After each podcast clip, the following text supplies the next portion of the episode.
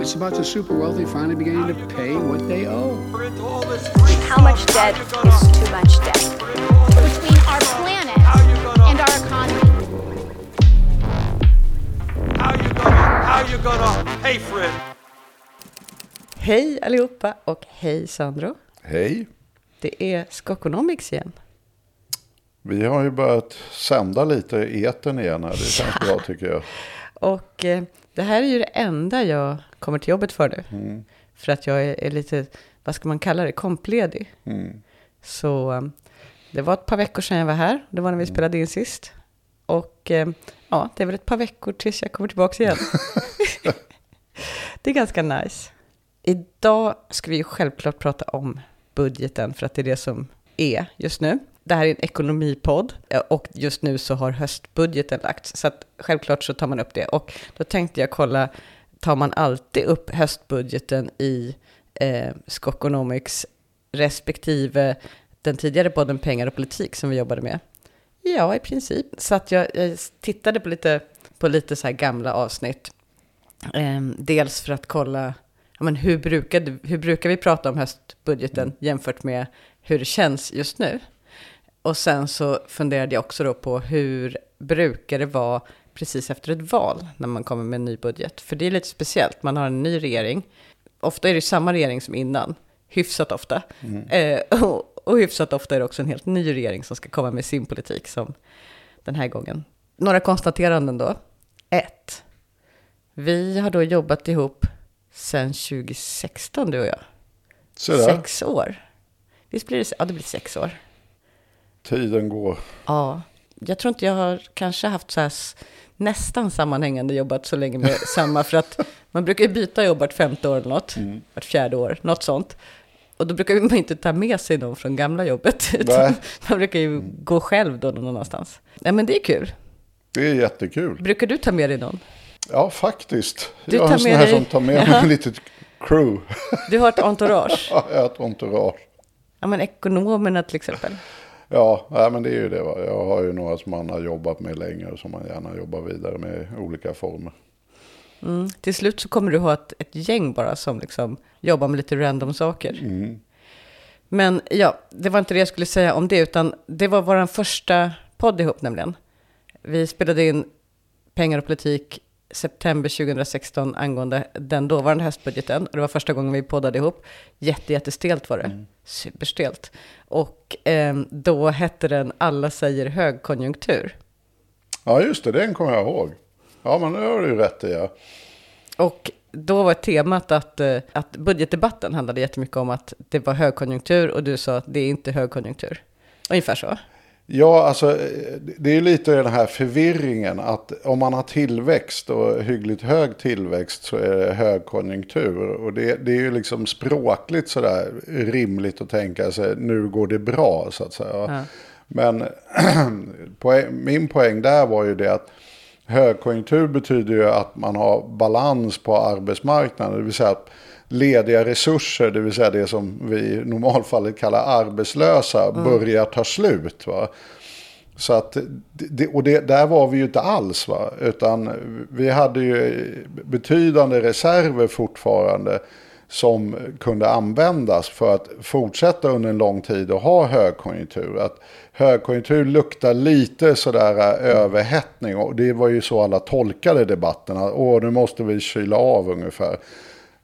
Och där var ju min poäng att det kan man ju inte göra och ska man göra den poängen väldigt tydlig så är det ju så att om vi tittar till exempel på 90-talskrisen så försvann ju 500 000 jobb och sen 97 så piggade tillväxten på sig lite och sen höll den ju i sig ett antal år men det var ju inte högkonjunktur 98 i den meningen bara för att man hade haft en period av hög tillväxt utan det fanns ju enorma reserver att fortsätta och ösa in på arbetsmarknaden.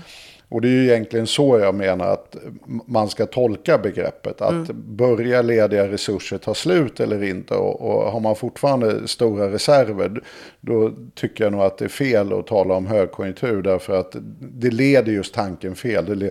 Högkonjunktur, nu måste vi höja räntan, nu måste vi strama åt finanspolitiken. Alltså det kommer massa såna här knippen av tankar med det ordet. Mm. Och det gjorde det också i den debatten. Precis. Och då tänkte jag att där får man nog tänka om lite. Ja, den debatten slipper vi ju nu eftersom alla verkar överens om att det är lågkonjunktur. Eller åtminstone på väg till. Ja, på väg till. Det är i alla fall inte någon som driver en helt motsatt uppfattning som jag har sett. Men jag tittade då också på den första podden som du gjorde tillsammans med Micke Fältbaum angående höstbudgeten 2014 som ju då är en lite liknande situation med en ny regering som ska liksom då presentera sin politik. Då så här, den var väldigt torr då måste man säga, för att så här beskrivs den att den handlar om Finansinspektionens förslag om amorteringskrav ner till 50% av värdet på bostaden och alliansbudgeten och avsaknaden av granskande ekonomijournalistik. Det känns ju väldigt liksom odramatiskt. Micke är ju så här, du vet, handelsutbildad ekonom och så här. Jag tycker poddarna blev väldigt bra. Vi fick någon väldigt positiv recension, tror jag det var i DN. Ja. Men där det var så här, förvånansvärt saklig och objektiv för att vara en vänsterpodd som de ändå klassar så. Jämfört med Timbro är det typ sådär under utav objektivitet och saklighet. Så att Mickan höll hårt i pinnen där över vad vi skulle diskutera. Ja, det var väldigt nationalekonomistämning i den då. Ja, han var ju också utbildad nationalekonom så att det blev ju lite mer sådär, du bidrog med lite mer färd och fläkt. Lite mer personlighet än kompetens. Ja, just inom NEK möjligtvis. Ja, men jag har ju lärt mig om andra sidan jättemycket får man säga. Nu kanske inte du märker det så mycket för att jag skulle ju inte sitta och liksom säga saker som du har sagt till mig, till dig som fakta, visst du att, för att det vore konstigt. Men jag märker ju det när jag pratar med andra människor. Så att det var 2014 och sen 2016 då, så 2 år senare så kör vi vår första. Sen 2018, då har det ju varit val igen och då är det lite speciellt därför att då har vi ingen regering. Nej. Och Jimmie Åkesson är sjukskriven och det är liksom, det är väldigt lojt läge i budgetdebatten då. Ja, både ja och nej om jag nu inte missminner mig. Det var drama för man visste inte hur SD skulle rösta. Ja, och det var ju det här med att om regeringen liksom inte hade tillträtt så hade man ju övergångsregering och då ska man ju lägga någonting som kallas övergångsbudget vilket i princip betyder bara vi tar gamla budgeten och skriver upp lite olika nuffror och så lägger det blev vi ju lite kul effekter där. Som att Bergman-jubileet fick pengar en gång till. Ja, det kanske jag tycker faktiskt. Även med mandatet övergångsbudget tror jag faktiskt man hade kunnat putsa till just den grejen. Det blir lite så här 100-årsjubileum 2 gånger för Bergman på Gotland kändes lite det ska svajigt. Bli varje år. Ja, varje år nu så länge. Ja. Jo, det blev kul effekter. Men det var inte liksom, det var inte någon stor ekonomisk politisk debatt som fördes den hösten egentligen. Nej, men då var det ju väldigt dominerat utav snarare hur alla skulle rösta och hur man skulle få ihop det. Och sen när budgeten föll ju utan att det fanns någon regering där liksom högern då kuppade igenom sin budget. Och vilket verkligen inte är kutym, vilket jag tyckte kanske inte framgick så tydligt som det borde ha gjort. Att har man ingen regering så lägger man en övergångsbudget. Det borde liksom alla vara med på. Det är ju det som är kompromissen. Så länge vi inte har en regering så gör vi inga politikförändringar. Men det var tydligen inte alla med på. Nej, övergångsskuggregering fanns det ingen. Övergångsregering. Vilket, allting blev väldigt konstigt. Ja, det var, och sen så fick SD regera på det var första gången som under den mandatperioden som SD regerade på en M-budget. Sen gjorde man det en gång till förra hösten. Jo, det har varit lite svajfest. Jag tänker liksom att någon normalitet att tala om när det gäller budgetdebatter finns ju inte längre. Ja, fast alltså, i den meningen så gör det ju faktiskt det nu. Alltså, Nu är det ju faktiskt en majoritet som lägger fram en budget, och den budgeten de lägger fram kommer med en väldigt hög sannolikhet, skulle jag säga, röstas igenom utav den majoritet som har lagt den. Så att nu är vi ju snarare tillbaka till lite mer normala gångar än vad vi var tidigare. Vi håller inte på och ägnar all tid åt att gissa åt om den kommer gå igenom. Nej, det har ju liksom varit ett sånt, och det är ju inte normalitet, det är ju jättekonstigt att regeringen lägger en budget och sen är avdelningen lycka till, vi får se vad som går igenom och, och så håller man på att förhandla in i det sista och så, det är ju egentligen väldigt konstig ordning. En regering, även om det är en minoritetsregering, borde ju ha förhandlat budgeten och säkrat ett majoritetsstöd så man får igenom sin budget. Och det är ju precis det man har gjort nu. Vi har ju en minoritetsregering, men som stöds av det största partiet på den sidan, det vill säga SD, som står utanför regeringen. Men de har ju förhandlat ihop sig och skakat hand, och nu lägger de det där på riksdagens bord. Och då kommer den ju med extremt hög sannolikhet gå igenom. Och så är väl bäst i dessa tider, men allting annat skulle ju vara chockande närmast. Och det är lite lustigt också att först tänkte jag så här, men är det så att S regerar på det här viset som de har gjort då? Lite hur som helst, så vi får se om det går igenom, vi vet inte. För att man är liksom van vid det, eller bortskämd vid att det funkar. Tänkte jag så här, jag tänkte liksom historiskt på att VPK stödde liksom S och så i budgetar. Men sen tänkte jag, nej, så var det ju inte riktigt, utan S har ju förhandlat sina budgetar tidigare med MP och V. Ja, och gjort budgetöverenskommelser. Ja. De och har ju gjort den vanliga ordningen, och då har ju budgeterna gått igenom också. Ja. Så att det är ju verkligen en väldigt speciell mandatperiod vi har haft. Ja, men det är ju Centern som har ställt till det, om man ska vara helt ärlig. Va? Men S hjälpte väl till lite också? Jo, men S ville ju sitta kvar i regeringskansliet. Till vilket pris som helst. Man kan väl säga det så här. Ja, alltså gamla S-regeringar från 90-talet med Göran Persson hade nog haft extremt svårt att föreställa sig ens den här världen. Att de ens skulle sitta kvar om man liksom inte fick igenom sin politik och så vidare. Så att det är såklart att det har hänt en rätt kraftig förskjutning utav vad grundläggande värden är när det gäller det politiska. Och det skulle jag säga är faktiskt anmärkningsvärt även internationellt.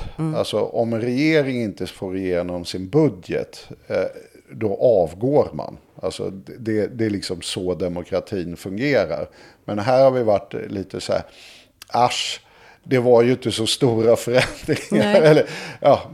Och det är en jättekonstig period helt enkelt. Ja. Som jag absolut inte tror vi ska tillbaka till. Men det är ju lite då samma sak, inte alls när det gäller majoriteter eller det politiska spelet, men att det inte är så stora förändringar som fortfarande pågår.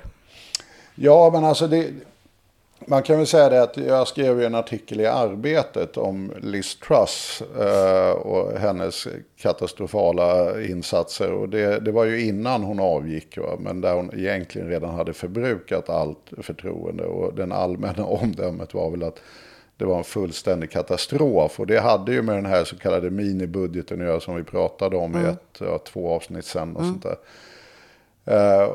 Och hon gick ju all nyliberal i det här läget, att liksom stora skattelättnader till redan rika hushåll i ett läge där liksom alla har tröttnat på hur fruktansvärt rika de rika är och hur dåligt det är för alla andra, va? Och det blev ju både en moralisk och marknadskollaps kan man säga. Ingen vill ha det så längre. Nej, och min slutsats från den artikeln var väl de sista utgångsmeningarna, att det skulle vara extremt förvånande om den här regeringen försökte på sig en Liz Truss. Det hade varit en uppfriskande överraskning förutom konsekvenserna då. Ja, exakt, va. Det hade varit, och det gjorde de ju inte heller. Det blev inte den här moderata drag under galoscherna, skattesänkarpolitiken, liksom att typ vi gör jättestora lättnader för välbeställda företagare i 3:12-systemet som det heter. Mm. Det blev inte personaloptioner som var en ren skattesubvention till de absolut med högst inkomster. Det blev inte sänkta bolagsskatter och ja, allt det där som är ändå Moderaternas favoritpolitik. Kombinerat då med kraftigt reducerade ersättningsnivåer i försäkringssystemen, det vill säga a-kassan och sjukförsäkringen. Det är ju liksom... Det är ju det de kallar arbetslinjen, som inte är någon arbetslinje men som egentligen bara en omfördelningspolitik ifrån låg- och medelinkomsttagare till rika. Liksom. Och det är ändå deras kärna. Men det är väl ändå precis, det är och två det har de ju saker, låtit bli helt enkelt. Alltså jag tänker att det är två olika resonemang de för här. Arbetslinjen motiveras ju med liksom, att det ska löna sig jättemycket att lönarbeta jämfört med att vara sjukskriven och så vidare. Och det andra, men det finns ju ingen trickle-down-effekt i det tankesättet. Det gör det ju det finns ju ändå en sån tanke i liksom att göra stora skattelättnader för de mest välbeställda. Ja, det finns faktiskt ett litet trickle-down-effekt även i det om man nu följer deras liksom, egna tankar. Mm. Och det är ju det att om... Det är en helt sjuk föreställningsvärld, men om man jobbar med den, och det gör också vissa nekare, så att den är inte sjuk på det sättet, utan det är ju så här, att om du till exempel jobbar på ett företag och är jätteduktig och tycker det är kul och du har 75 000 kronor i månaden, så har man ändå hyggligt. Ja. Och då kommer chefen till dig och så säger han, du är en jätteduktig person. Du skulle kunna göra det här företaget ännu bättre. Mm. Men då måste du ta större ansvar. Och då ger vi dig istället en lön på 100 000 i månaden. Och det tror jag folk kanske inte känner igen till vardags. Men ändå förstår konceptet så att säga. Och att så skulle det kunna funka. Nu kommer den roliga brovinkeln på det här. Då säger jag nu som är en väldigt driven person som vill göra grejer. Då säger nej, jag sitter nog hellre kvar på mitt lilla kontor. Kolla den här tabellen. Därför att jag kommer ändå få betala mera skatt på de här extra pengarna. Jag får ju bara hälften, vill säga marginalskatteeffekten på det här gör ju att jag får ju bara ut, så får jag en löneförhöjning nu på 30 000 eller något sånt eller 25 eller vad jag tog för exempel. Så får jag ju ändå bara ut 12,5. Så att, nej men jag sitter och häckar hellre på mitt lilla kontor med den här lönen jag har nu. Och vad som händer då, det är då att då vill inte människor vara kreativa, ta ansvar och såna här saker. Det är ju naturligtvis en fullständig snömosföreställning om hur världen och arbetsmarknaden fungerar. Därför om du sitter där och tänker men jag är nöjd med det här och jag tänker slöja därför skatterna är lite höga på högre inkomster jämfört med på lägre, så kan man nog väldigt, väldigt snabbt bli en före detta höginkomsttagare, va? Dessutom om man är uppe på de inkomsterna överhuvudtaget som det här rör, då är man ju väldigt högt över Maslows behovstrappa så att säga. Ja. Då är ju statusen som kommer av mer pengar det man söker så att säga. Inte att man behöver mer mat. Nej, och du söker ju den relativa statusen med dina arbetskollegor. Exakt, va?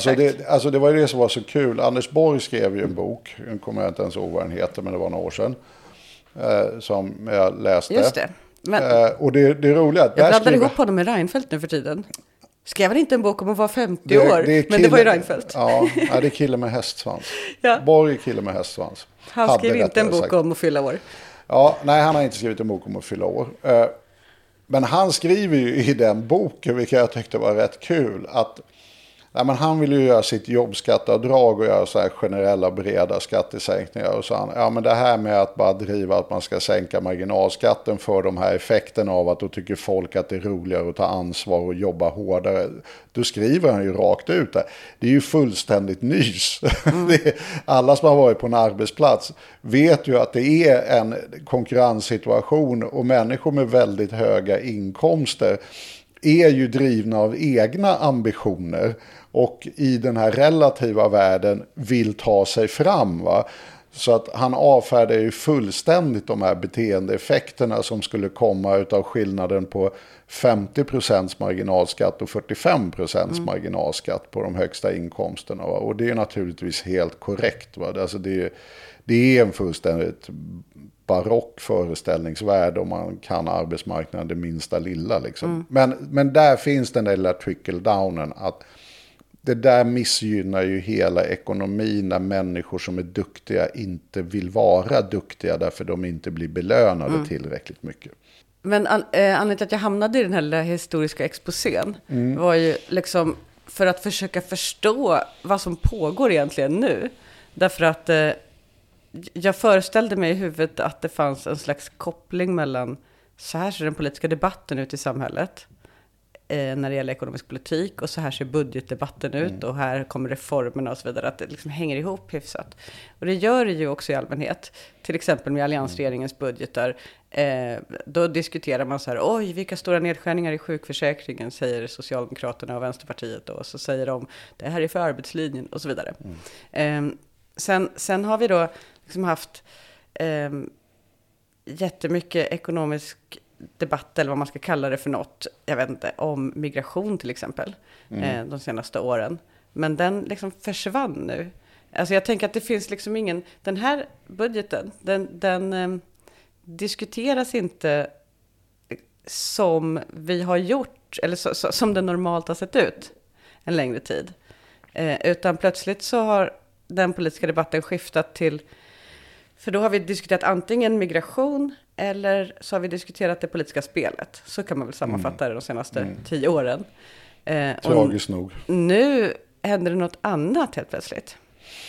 Jo, alltså det där migrationskortet är ju inte så starkt längre. Va? Alltså förut så kunde man ju, vilket jag då i den här podden, för de som har lyssnat känner ju väl till det, att jag har ju varit upprörd över detta under en längre period och särskilt när man har kopplat ihop sådär att nu har vi fått invandring och då har pensionerna blivit sämre. Nu har vi fått invandring och då har vi offentlig sektor bantats och krympt så vi har inte råd att längre ha en bra offentlig sektor. Det är ju den kopplingen alla har gjort, va? Och sen har tjänstvilliga forskare talat om hur mycket en invandrare exakt kostar utan några som helst relativ värden. Att det gör vi alla. Och så det har ju varit en sjukt sned och märklig debatt. Va? Och inte alls det att pensionerna är så dåliga. Att det har med pensionsuppgörelser som gjorde på 90-talet som hade med liksom också inte minst 90-talskrisen att göra. Och den heliga pensionsgruppen. Där har vi förklaringen till varför pensionerna är så ruttna. Och det var ju ett väldigt medvetet beslut. Man trodde, vilket har visat sig fel, att Sverige skulle få en mycket värre demografi. Det vill säga många fler äldre i förhållande till de som är arbetsför befolkning. Så man ville kraftigt strypa pensionerna därför annars så skulle belastningen på de arbetsföra bli för stora. Därför vi har ju ett så kallat pay-as-you-go-system. I huvudsak betalar de som arbetar pensionerna för de som är pensionärer, va? Men är det istället så att invandringen då har möjliggjort högre pensioner? Det är ju det som är sanningen istället. Att nu blev den här liksom ålderspucken vi hade ångest över, den blev mycket mindre än vad vi trodde på grund av att vi haft invandring och att invandrare är väldigt unga. Så vi har ju egentligen strypt pensionssystemet utav demografiskäl mycket mer än vad som var motiverat givet nu befolkningsutvecklingens faktiska utveckling. Därför där är pensionerna och kostnaderna hänger i princip ihop med hur stora delar arbetar och hur stora delar av befolkningen arbetar inte därför de är pensionärer eller barn. Va? Det är liksom det som kallas försörjningskvoten, va? Det är, liksom, det är det som styr hur dyrt det här blir. Och då såg man framför sig, oj vad lite folk som ska betala för de barnen och pensionärerna vi har. Så där har vi det som absolut inte hade någonting med invandring att göra. Sen har vi ju det här med att vi har fått kraftigt ökade inkomstskillnader och att många känner sig övergivna och inte både politiskt och på andra ekonomiskt övergivna.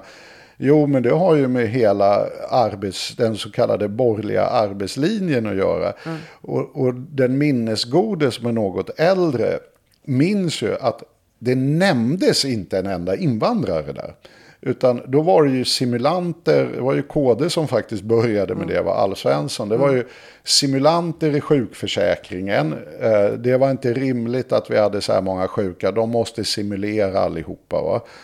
Därför kan man motivera att skära ner. Och det är ju alltid det här tricket, va? Alltså om du ska motivera en omfördelning till sjuka till exempel eller arbetslösa, då måste ju de uppfattas förtjänta av omfördelningen. Mm. Så kan du säga att nej, men det här är ju bara simulanter. Det är såklart vi inte ska ha någon sjukförsäkring då, va? Och de som är arbetslösa är ju frivilligt arbetslösa, vilket är enligt den moderata teorin. Så de är ju bara lata och de behöver bara lite mer incitament att gå till jobbet, de här latmaskarna. Och då är det såklart vi ska svälta ut dem, va? Alltså där har det hade absolut ingenting med invandring att göra. Och det motiverades inte heller. Man tänker så här, om någon läm skulle nu tänka han sitter bara och hittar på därför att invandringen kostar ju så mycket så att man måste ju skära ner. Nej, statsfinanserna i det läget var alldeles utmärkta och ingenting av detta motiverades utav att man behövde göra nedskärningar utan det här var bra politik, va? Så att man skulle sänka skatterna och skära ner i välfärden och transfereringssystemen. Mm. Sen går det ju ett antal år. Sen dyker den här borgerliga förklaringsmodellen upp. Nej, det var inte vår politik. Det var bara invandrarna. Mm. Utav allt det man har gjort. Därför the bottom line är att folk gillade inte det här som gjordes, va? Och det gäller ju inte minst Arbetsförmedlingen och tillbakadragen av hela statsuppdraget, va? Det vill säga skolan, liksom Arbetsförmedlingen och så vidare som har fått liksom sämre förutsättningar, va? Och då märker ju folk som inte bor i Stockholms innerstad att var tog min samhällsservice vägen? Och var tog mina pengar vägen? Och så blir de förbannade. Och då är det naturligtvis inte så att Moderaterna är jättepigga på att ställa sig upp och säga vi tycker det här är bra politik. Därför 1, latmaskarna går till jobbet. 2, de här jockarna som bor utanför Stockholms innerstad tvingas flytta till Stockholm. Jockarna? Ja, jockarna. Alltså killar och tjejer. Ja. Som bor utanför stan tvingas att flytta till liksom, stan. Va? Alltså det vill bara liksom inte stå för och då kommer ju den här förklaringsmodellen med invandrarna in som ett hand i handske helt enkelt. Men det har inte varit lätt att gå emot denna föreställningsvärld de senaste 10 åren. Nej, men den verkar inte ha så mycket botten ändå eftersom det inte egentligen är någon grej nu. Nej, men högerns grundläggande problem är ju att folk gillar inte effekterna av deras politik helt enkelt. Det är ju ytterst, de gynnar ju en allt för liten population, var rent krasst, för att det ska tyckas så kul utav flertalet. Och det som händer i den här budgeten och varför jag tror att så att säga invandrarmodellen inte används på samma sätt. Det är ju det att nu ska ju de styra och inte försöka bortförklara alla problem. Och då har de ju sagt att nu har vi ju löst problemet därför nu har vi tagit Vänta. Varför skulle man inte bortförklara alla problem när man styr? Det var därför nytt i så fall. Då vill du ändå erbjuda någonting som någon gillar. Och det är ju det man ser i den här budgeten. Men de problem som finns vill man ju ändå bortförklara. De fortsätter man ju att bortförklara med samma liksom, förklaringsmodell man har haft. Allt invandrarnas fel. Men som man inte har någon lösning på. Jo, lösningen är stänggränsen. Alltså de gör ju ett stort nummer av vi tar ner kvotflyktingar med antal tusen här och spar lite pengar. Och det är ju hela den här föreställningsvärlden som också syns i budgeten. Man skär ju ner på integrationspolitiken. Det är roligt att man säger problemet är att människor inte är tillräckligt integrerade. Vad är lösningen på det? Jo, vi skär ner integrationspolitikens resurser. Sen skär man ju ner biståndet dramatiskt. Ja. Va? Det är ju där vi har... Vilket också då går emot det är bättre att hjälpa på plats-resonemanget. Så att... Vilket definitivt går emot det. Va? Så att det här är ju... Det är ju här man har hämtat pengar. Framförallt i biståndspolitiken men även på integrationspolitiken. Och då får man så här, men nu måste vi ju ge någonting som ändå folk tycker är lite kul. Och då har man ju satsat på bensin och bilar och försvaret. Det är ändå kul grejer. Ja, men det är det. Det är ändå så här, du vet, försvaret kanske inte är så kul för gemene man, men bensin i alla fall. Vi har en sån här stämningsläge nu med kriget i Ukraina och så vidare, plus då bensinuppror och effekterna på energimarknaden utav kriget på Ukraina. Att sen var det ju lite av tummetottsfest utav det hela. Det var ju inte de här 10 kronorna SD utlovade i sänkt pris vid pump, utan det var 14 öre. Men, det är en retorik som är så här, vi står faktiskt på vanliga människors sida.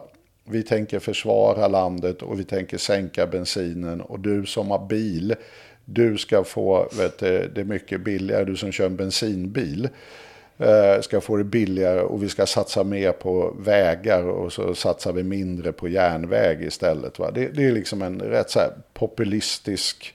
En slags NRA-populism. Ja, exakt. Va? Det är lite det. Va?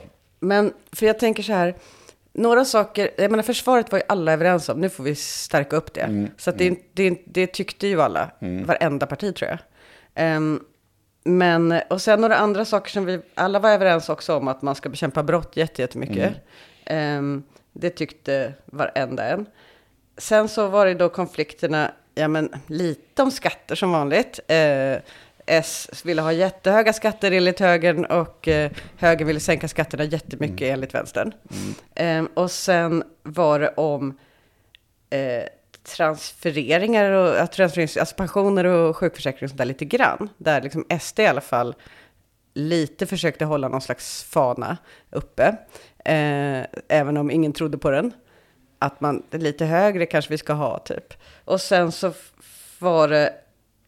Eller det var inte folk överens. Alltså nu är vi inne på de som var debattämnen. Sen så var det ju... Alla var överens om att det skulle vara mycket skola, vård och omsorg, för det säger alltid alla. Men KD var ju extra mycket då, mycket att det skulle vara mycket vård och omsorg. Och Liberalerna mycket att det skulle vara extra mycket skola. Och sen så var det här med kärnkraften som kom att dominera högerns gemensamma projekt jättemycket. Vi skulle storsatsa på jättemycket kärnkraft. Jo, men de har faktiskt gett flera miljoner till kärnkraftsforskning. Miljoner? Det typ har väl du? Typ. Men det är liksom, nej, det är så patetiskt. Alltså, om man relaterar till den liksom, debatt vi hade om man just nu tar kärnkraften, så har de alltså gett ett antal miljoner till kärnkraftsforskning. Och Uniper... Ska marknaden bygga kärnkraftverk? Ja, Uniper. Jag börjar faktiskt fundera över den här vdn på Uniper som är ett numera är statligt Uniper? Tyst elbolag, eller kraftbolag som man kanske är. Som mer eller mindre konkade och staten var tvungen att ta över det i Tyskland. Då gick ju dotterbolaget till vdn och sa men vi ska bygga kärnkraft i Barsebäck, det är fulla huller. Jag skulle fundera på om man inte skulle googla om hon har någon moderat partitillhörighet som förtroendevald i sitt historiska liv. Därför det blev ju rätt mycket uppmärksamhet till det, att liksom Uniper vill bygga kärnkraft i Barsebäck liksom, och det lät som det kunde göras imorgon ungefär. Sen kom de ut att så här, men någonstans på mitten på 30-talet, vilket kanske inte säger jättemycket om hur vi ska lösa vinterns elkris, men det är ändå mer realistiskt. Men nu såg jag faktiskt i morse i tidningen att Unipers vd hade sagt, men ni ska bygga kärnkraft i Sverige, och svaret var nej, var har du fått det ifrån? Så att Uniper tänker absolut inte bygga kärnkraft i Sverige, även om det nu blev en stor grej under valrörelsen. Men vi köpte ju Nuon, eller hur? För 90 miljarder eller något. Ja, du menar det holländska gasbolaget. Kan vi inte då bygga kärnkraft i Nederländerna? Ja, vi kan försöka, jag vet inte hur, jag kan inte hit. Nederländerna riktigt. Nej, men det är väl bara det är platt och så, lätt att bygga, inte så mycket jordbävningar. Nej, ja, fast ja, jag kan inte de där förhållandena just Holland. Nej, det var bara en idé som dök upp. Ja, det var bara en idé, jag kan inte utvärdera den. Men däremot så är det ju så att vet, det är ju verkligen ett debatten inför valet och den här budgeten är ju ett skämt. Alltså, det finns verkligen ingenting som relaterar till de här vallöftena man gjorde. Nej. Alltså, du vet 10 kronor vid pump, skattesänkningar, skattesänkningar, ta bort vårdköerna, storsatsa på vården och skolan. Det är försvaret då, som alla var överens om. Ja, fast det är 5 miljarder, det är inte yvas. Alltså jag tror de där 5 miljarderna hade kommit vilken regering vi än hade haft om jag ska vara ärlig. Eller hur, men jag menar det är ändå att, pengar. Pengar är det ju lite mer pengar va, men... Nej, så att den är ju helt, skulle man nog kunna säga, orelaterad till alla vallöften. Och har ingenting med dem att göra. Och det som blir så liksom störande på något sätt, det är att man bedriver den här närmast signalpolitiken. Att nu när man inte kan göra stora skattesänkningar för de välbeställda som bor i villa och har en stor bensinbil och pendlar i Stockholm, kommer ifrån Djursholm och Lidingö och Saltsjöbaden. Ja, men då har man ju hittat lite andra sätt att göra det på, att man kan få resavdrag och man sänker bensinskatten med lite och så vidare. Alltså det är ju väldigt mycket sån här... Du har ju räknat, kan du inte säga... Nej, ja, det har jag förvisso räknat på, men det gäller ju framförallt det här vet du, som egentligen om man ska vara ärlig är ju den absolut största satsningen i budgeten, men som de har trollat utanför budgeten. Och det är ju elprisstödet. Precis, ja just det var utanför budgeten. Ja. Det är därför som jag rör ihop det nu. Ja, det är ju lite märkligt va, men om man just håller sig till budget, det där borde ju egentligen staten ha plockat hem ifrån Svenska Kraftnät. Det är ju skattepengar i praktiken va, så att man hade ju bara kunnat lyfta in det. Och då hade man ju kunnat gjort något vettigt med de här pengarna. Men det har man inte gjort, utan man har ju låtsas att det här är någonting kraftnät närmast. Man säger att det blir inte så mycket vinst här, utan istället ska de ge de här pengarna, eller? Ja, men man har ju sån här, vilket är ett jätteabsurt synsätt egentligen. Kraftnät har fått enorma intäkter på grund av de här så kallade flaskhalsavgifterna som finns. Och det är ju bara pengar egentligen in i statskassan va? Det är ju bara att överföra dem. Som de kunde sänkt skatten för om de hade velat. Hade de kunnat gjort, men då hade det ju blivit Liz Truss fest vet du. Och det passar inte riktigt makroekonomiskt in heller. Lite skatt kunde de ha sänkt. Men istället har man ju låtsats att det här är någon affär mellan kraftnät och deras kunder, vilket är ju bara löjligt. Men i vilket fall som helst så är ju det stora. Det ligger ju någonstans i regionen på 50-60 miljarder. Otroligt mycket. Det är fruktansvärt mycket pengar. Aldrig hört talas om så stor satsning förutom möjligen corona-grejer. Ja, nej men det är ju enormt va. Så att, men det ligger ju så att säga inte i den här budgeten utav det där skälet. Men skulle... Ja, okej. Ja.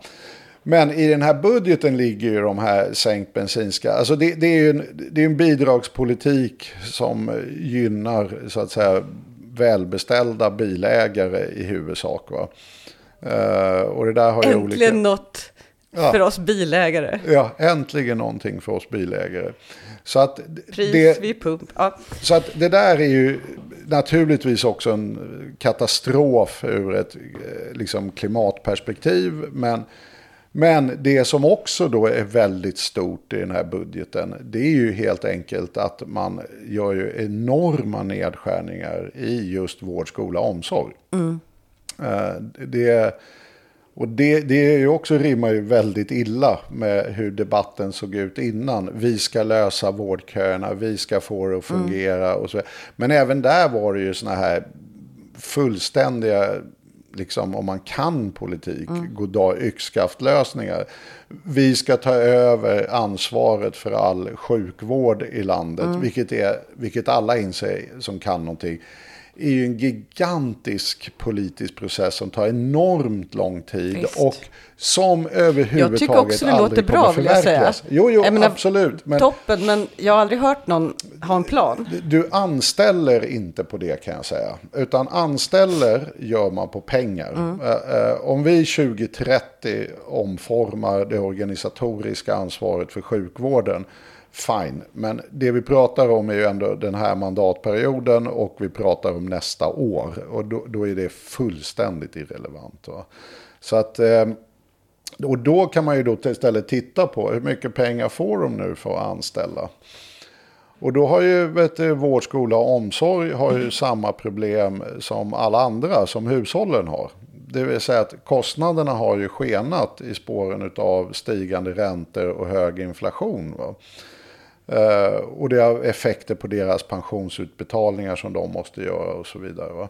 Så att de har ju fått en otroligt dramatisk försämring av sitt finansiella läge helt enkelt. Mm. Så att om man inte gör någonting stort så kommer det leda till jättestora neddragningar i vård, skola och omsorg. Och då har ju SKR själva gått ut med och sagt att vi kommer behöva 20 miljarder.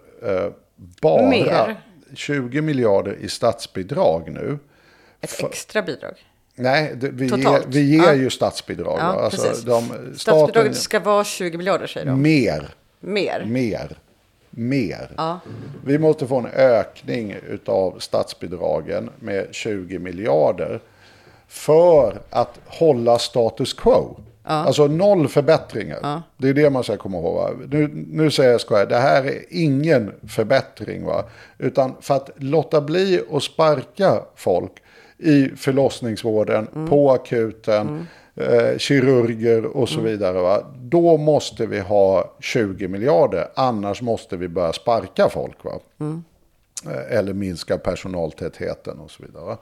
De kommer ju de facto inte sparka folk. Därför det är ju rätt hyggligt ålderstigen personal inom offentlig sektor. Så att man kan göra det med naturliga avgångar. De blir färre avgångar. I alla fall. Det blir färre sjuksköterskor som kommer när man trycker på knappen. Det blir färre sjuksyrror och annat. Trycker folk på knappen. Jag menar alltså om man ligger på en avdelning. Trycker man på knappen kommer färre komma helt enkelt. Va? Så att det där är ju rätt allvarligt. Och då kan man undra, vad gjorde nu den här regeringen som har utlovat alla dessa guld och gröna skogar och minskade vårdköer och förbättrad förlossningsvård? Jo, de gav 6 miljarder i generellt ökning av statsbidragen.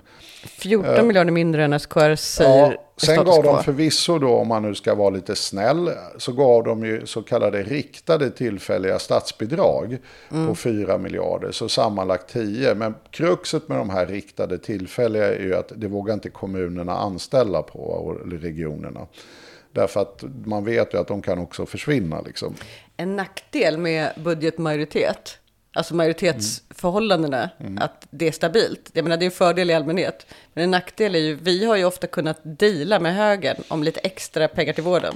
Därför de tyckte att det var kul att säga något fint, ja. Att vi fixade mer pengar till äldreomsorg. Istället för att S gjorde det. Och det tyckte de var en kul retstickig grej. Nu kan vi inte deala.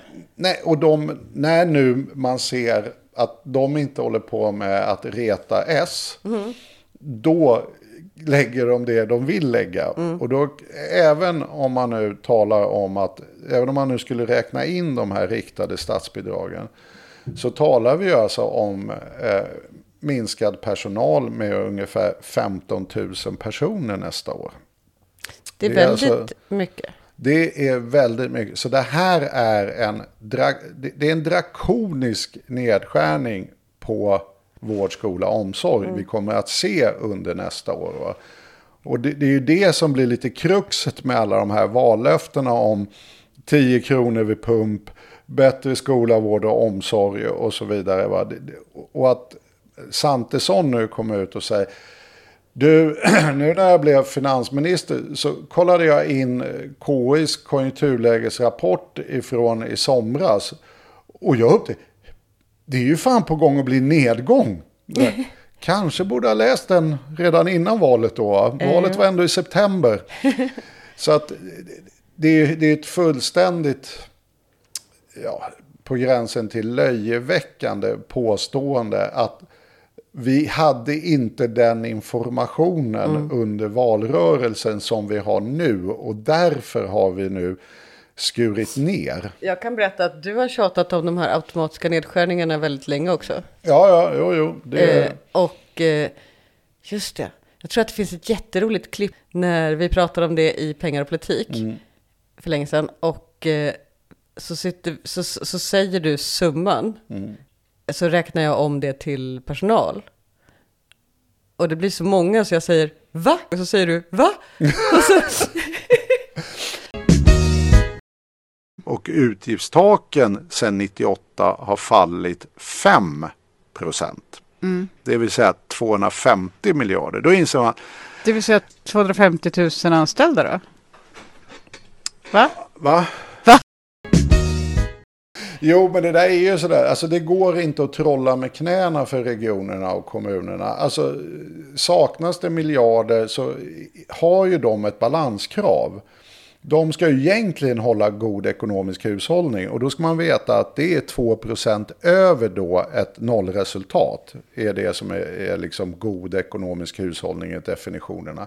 De här 20 miljarderna som SKR bedömer att regioner och kommuner behöver, de är beräknade på ett nollresultat för hela sektorn. Och då kan man tycka, ja men vadå, noll duger väl? Ja, inte riktigt faktiskt. Därför noll är ju för alla kommuner och regioner. Och då vet vi ju det att alla kommuner och regioner har inte samma förutsättningar helt enkelt. Och det gör ju det att ett nollresultat, det speglar ju att några kommuner som är stora oftast och välbeställda kommer att gå mycket bättre än till exempel skogslänens kommuner och regioner. Och då vet vi redan idag att idag med, och det finns det inte en människa i hela världen som tror, idag så har man med ungefärligen sämre eller likvärdig kvalitet på de offentliga tjänsterna 6 kronor mer i skattediff mellan storstäderna och skogslänen än om man jämför med storstäderna. Alltså det är ju kommunal- och regionskatten. Ja. Du betalar ju liksom det där som vi kallar för kommunskatten är ju en del region och en del kommun. Och det summerar ju då till antingen 29 eller då 35 va? Och det är ju en väldigt stor skattediff. Jag trodde ärligt talat att det var mer. Mer vad? Att de lägsta skatterna var lägre än så. Ja, nu har jag inte hela skattetabellen. Men att det var typ 27 eller något där.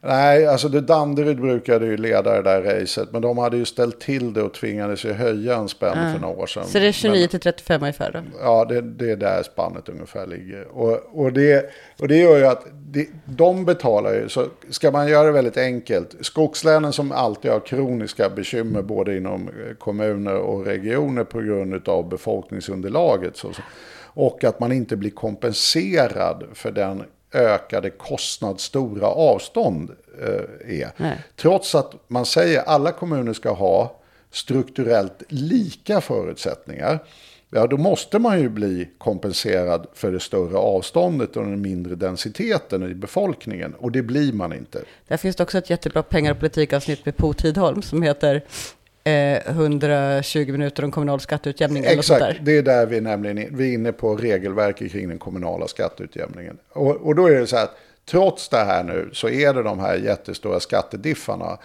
Alltså det regeringen gör nu, det är att de inte ger ett nollresultat till kommuner och regioner, utan de bjuder nu på ett kraftigt negativt resultat. Med balanskravet kommer det tvinga fram stora nedskärningar i regionen på 15 000 personer. Dessutom så kommer de här 15 000 personerna fördelas olika över landet. Det vill säga att det här kommer drabba redan svaga kommuner och regioner mest. Vilket gör att de återigen ställs inför det valet att ytterligare trycka upp den här skillnaden mellan kommunalskatter eller dra ner ännu mer på sin liksom vård, omsorg, skola va? Så att det kommer ju bli väldigt, väldigt tufft att vara kommun- och regionpolitiker i stora delar av landet. Så enkelt är det, va? Därför att ligger du redan med en skattediff på 6 kronor kanske, då är man nog inte jättesugen oavsett politisk färg att ytterligare höja skatten, va? Jag minns faktiskt ingen som gick till val på minskade resurser till välfärden. Nej, det är helt korrekt. Det var det ingen som gjorde. Men å andra sidan så säljer ju Santesson där. Jag såg ju riksdagsdebatten, va? Nu ger vi 6 miljarder och det innebär att vi kan anställa fler i förlossningsvården och så vidare. Det är ingen som går på det. Nej, det är ju det här vanliga, va? Att, jo, men om ni inte ger fler miljarder så kommer det innebära drakoniska nedskärningar. Men om ni inte ger antal rätt miljarder, då innebär det likförbannat nedskärningar, va? Och det är ju det som blir den här diffen nu då. 6 miljoner, det är fikapengarna vi brukar göra upp med M och KD om. Ja. Vid sidan av. Nej, men det är helt uppenbart att den här regeringen har valt att göra en prioritering som handlar om sänkt skatt och reseavdrag. Och man har valt att inte prioritera hushållen nu som får foten i kläm. Därför att det som vi egentligen borde göra nu, som hade varit en klok ekonomisk politik, som det inte finns ett spår utav i den här budgeten, det är ju att faktiskt understödja konsumtionen i låg- och medelinkomsthushåll och framförallt i låginkomsthushåll, va? Som nu sitter i en situation där de får höjda hyror, höjda matpriser och så vidare, va? Det är dessutom klok konjunkturpolitik, därför då håller man hjulen lite snurrande, därför de här har så kallad 100% konsumtionsbenägenhet. Får de en hundring till, då kommer den gå till att köpa mat, va? Men säg ett jobbskatteavdrag på 1 000 kronor i månaden för alla. Vad sa du? Ett jobbskatteavdrag till exempel skulle man kunna göra då? Nej, det kan man inte göra, va? Därför att då får ju en stor del av de pengarna. Okej, ett skatteavdrag då? Ja, en stor del av de pengarna går ju till människor som har det relativt välbeställt. Alltså den här typen av... Ja, fast alltså det börjar 1 000 till varje då? Det är det som är kruxet. Om du ger 1 000 till alla, då kanske åtminstone hälften inte behöver den där 1000-lappen. Och då sparar man den. Och det gör man särskilt i dåliga tider. Om du ser en situation med fallande huspriser och stigande priser, då blir hushållen försiktiga. Och det livsfarligaste för ekonomin är när just hushållen blir försiktiga. Men man skulle ändå... så ett skatteavdrag för alla med inkomster upp till säg 40 000 i månaden eller sånt där. 40, något sånt där. Ja, men det finns fantastiskt mycket mera liksom, effektiva åtgärder. Man skulle att om man älskar skattesänkningar mer än allt annat. Ja, så har man hamnat fel från början. Jo, men då hade man ändå kunnat liksom använda det till någon slags... Ja, men det finns det ju en rätt stor konsensus även i borgerliga nationalekonomers läge att konjunkturpolitik med skattesänkningar är en väldigt dålig politik på grund av att det leder till det här sparande läckaget. Du vill ju hålla igång hjulen och då gör man ju två saker. Man stödjer hushållen med svagaste inkomster i och med att de bränner alla pengarna, och det gör man ju bäst genom till exempel inte ta bort flerbarnstillägget i barnbidraget eller göra ett extra ensamstående tillägg eller höja beräkningsgrunden för försörjningsstödet och så vidare och så vidare. Det finns massa instrument vi kan använda där. Och sen så gör man det genom att man upprätthåller den offentliga konsumtionen. För det har inget sparande läckage heller. Och det betyder ju just att man skulle ju ha gett de pengar som säkrar att vi slipper uppsägningar i vård, skola och omsorg. Det vill säga kommuner och regioner skulle ha fått sina 20 miljarder. Man skulle ha ett fullständigt fan i att sänka bensinskatten och förändra reseavdraget. Man skulle ha också ökat då underlaget för de transfereringarna, det vill säga beräkningsgrunderna för de som har det absolut sämst ställt, därför de bränner pengarna direkt, va? Då skulle man få en bra mix som skulle dämpa den här konjunkturnedgången. Att ge pengar till människor som redan har det. Och här har vi ju ett allvarligt problem med den största satsningen egentligen från statens sida. Det vill säga elprisstödet. Ja. Det ger ju verkligen bara. Vi får inte glömma att det är trots allt den största satsningen i regeringen. Precis. Gör. Så vi separerar då. Liksom, vi har alltså budgeten där det inte är några större satsningar förutom på försvar. Och sänkt bensinskatt och reseavdrag.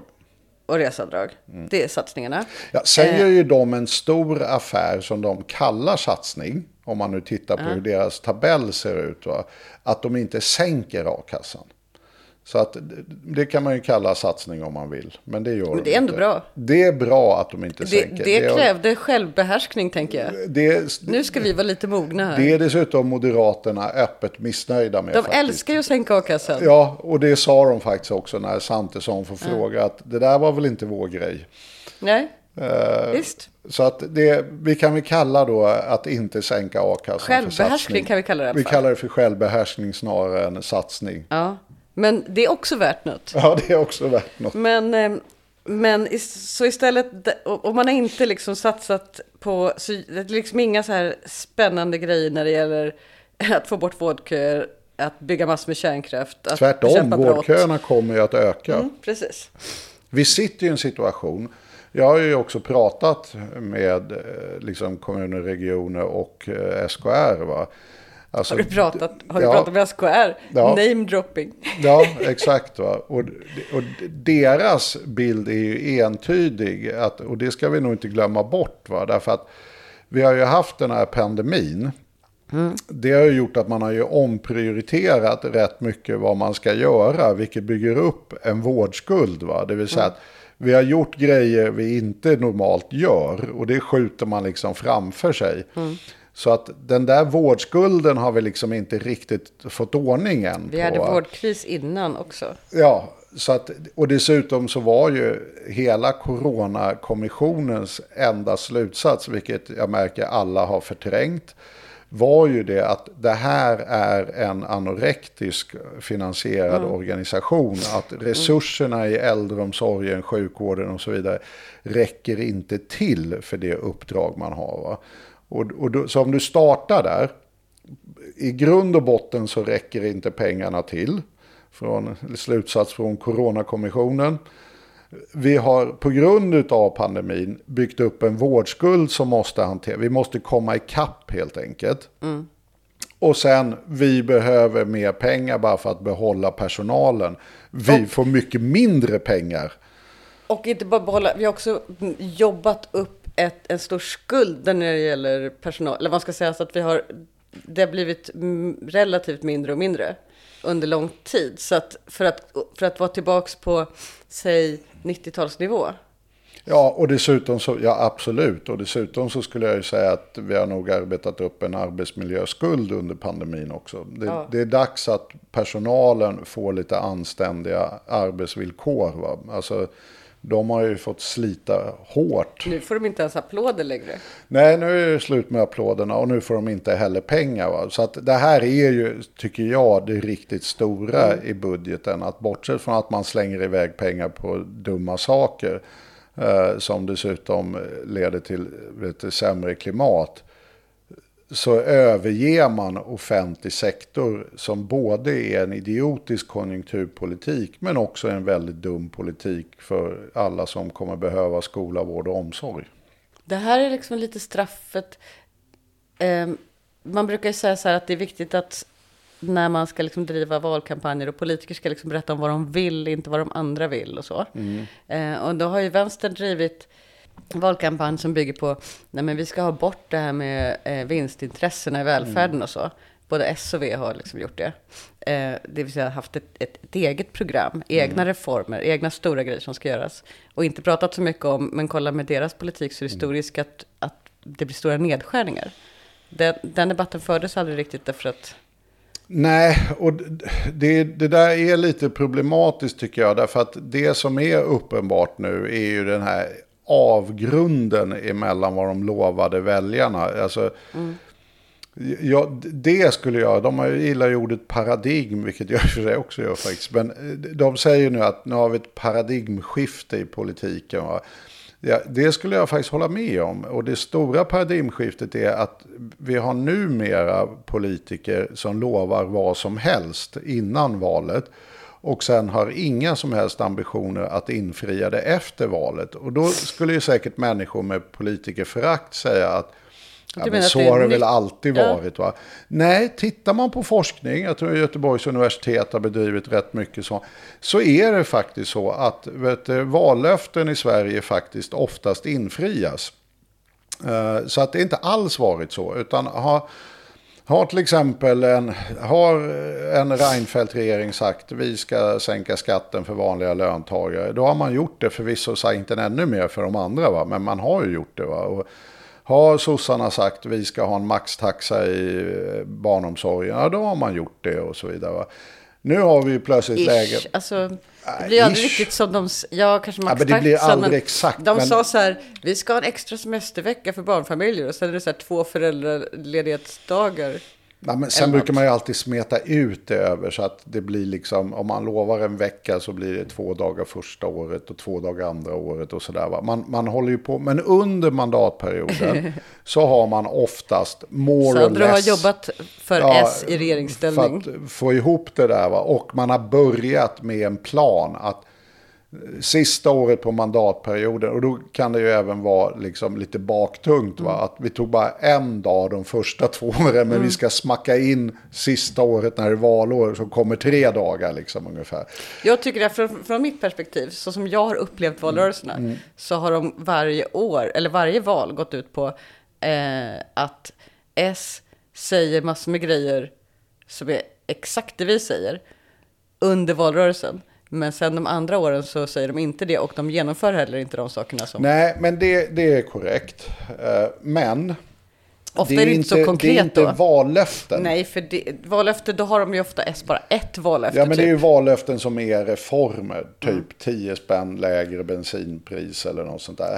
Här kommer jag med ett konkret... Alltså vallöften har ju sin egen liksom, liturgi. Va? Nu gör jag ett vallöfte som är en reform, så att säga. Det allmänna snacket håller jag med dig om. Att... Det allmänna snacket, typ nu ska vi alla förbättra sjukvården och omsorgen. Det är ju så här, alla politiker står för allting som är gott i alla valrörelser. Alltså det är ju en grundprincip, va?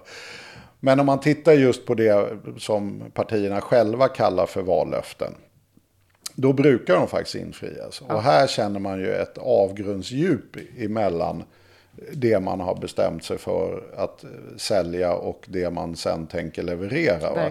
Och ursäkten att vi inte visste att det ekonomiska läget i somras är ju snömos. Va? Så det var ju det enda som valet handlade om. Ja, alla var ju krigsvinter hit och krigsvinter dit. Va? Krigsvinter och elpriser. Ja, så att det där är, och det är ju...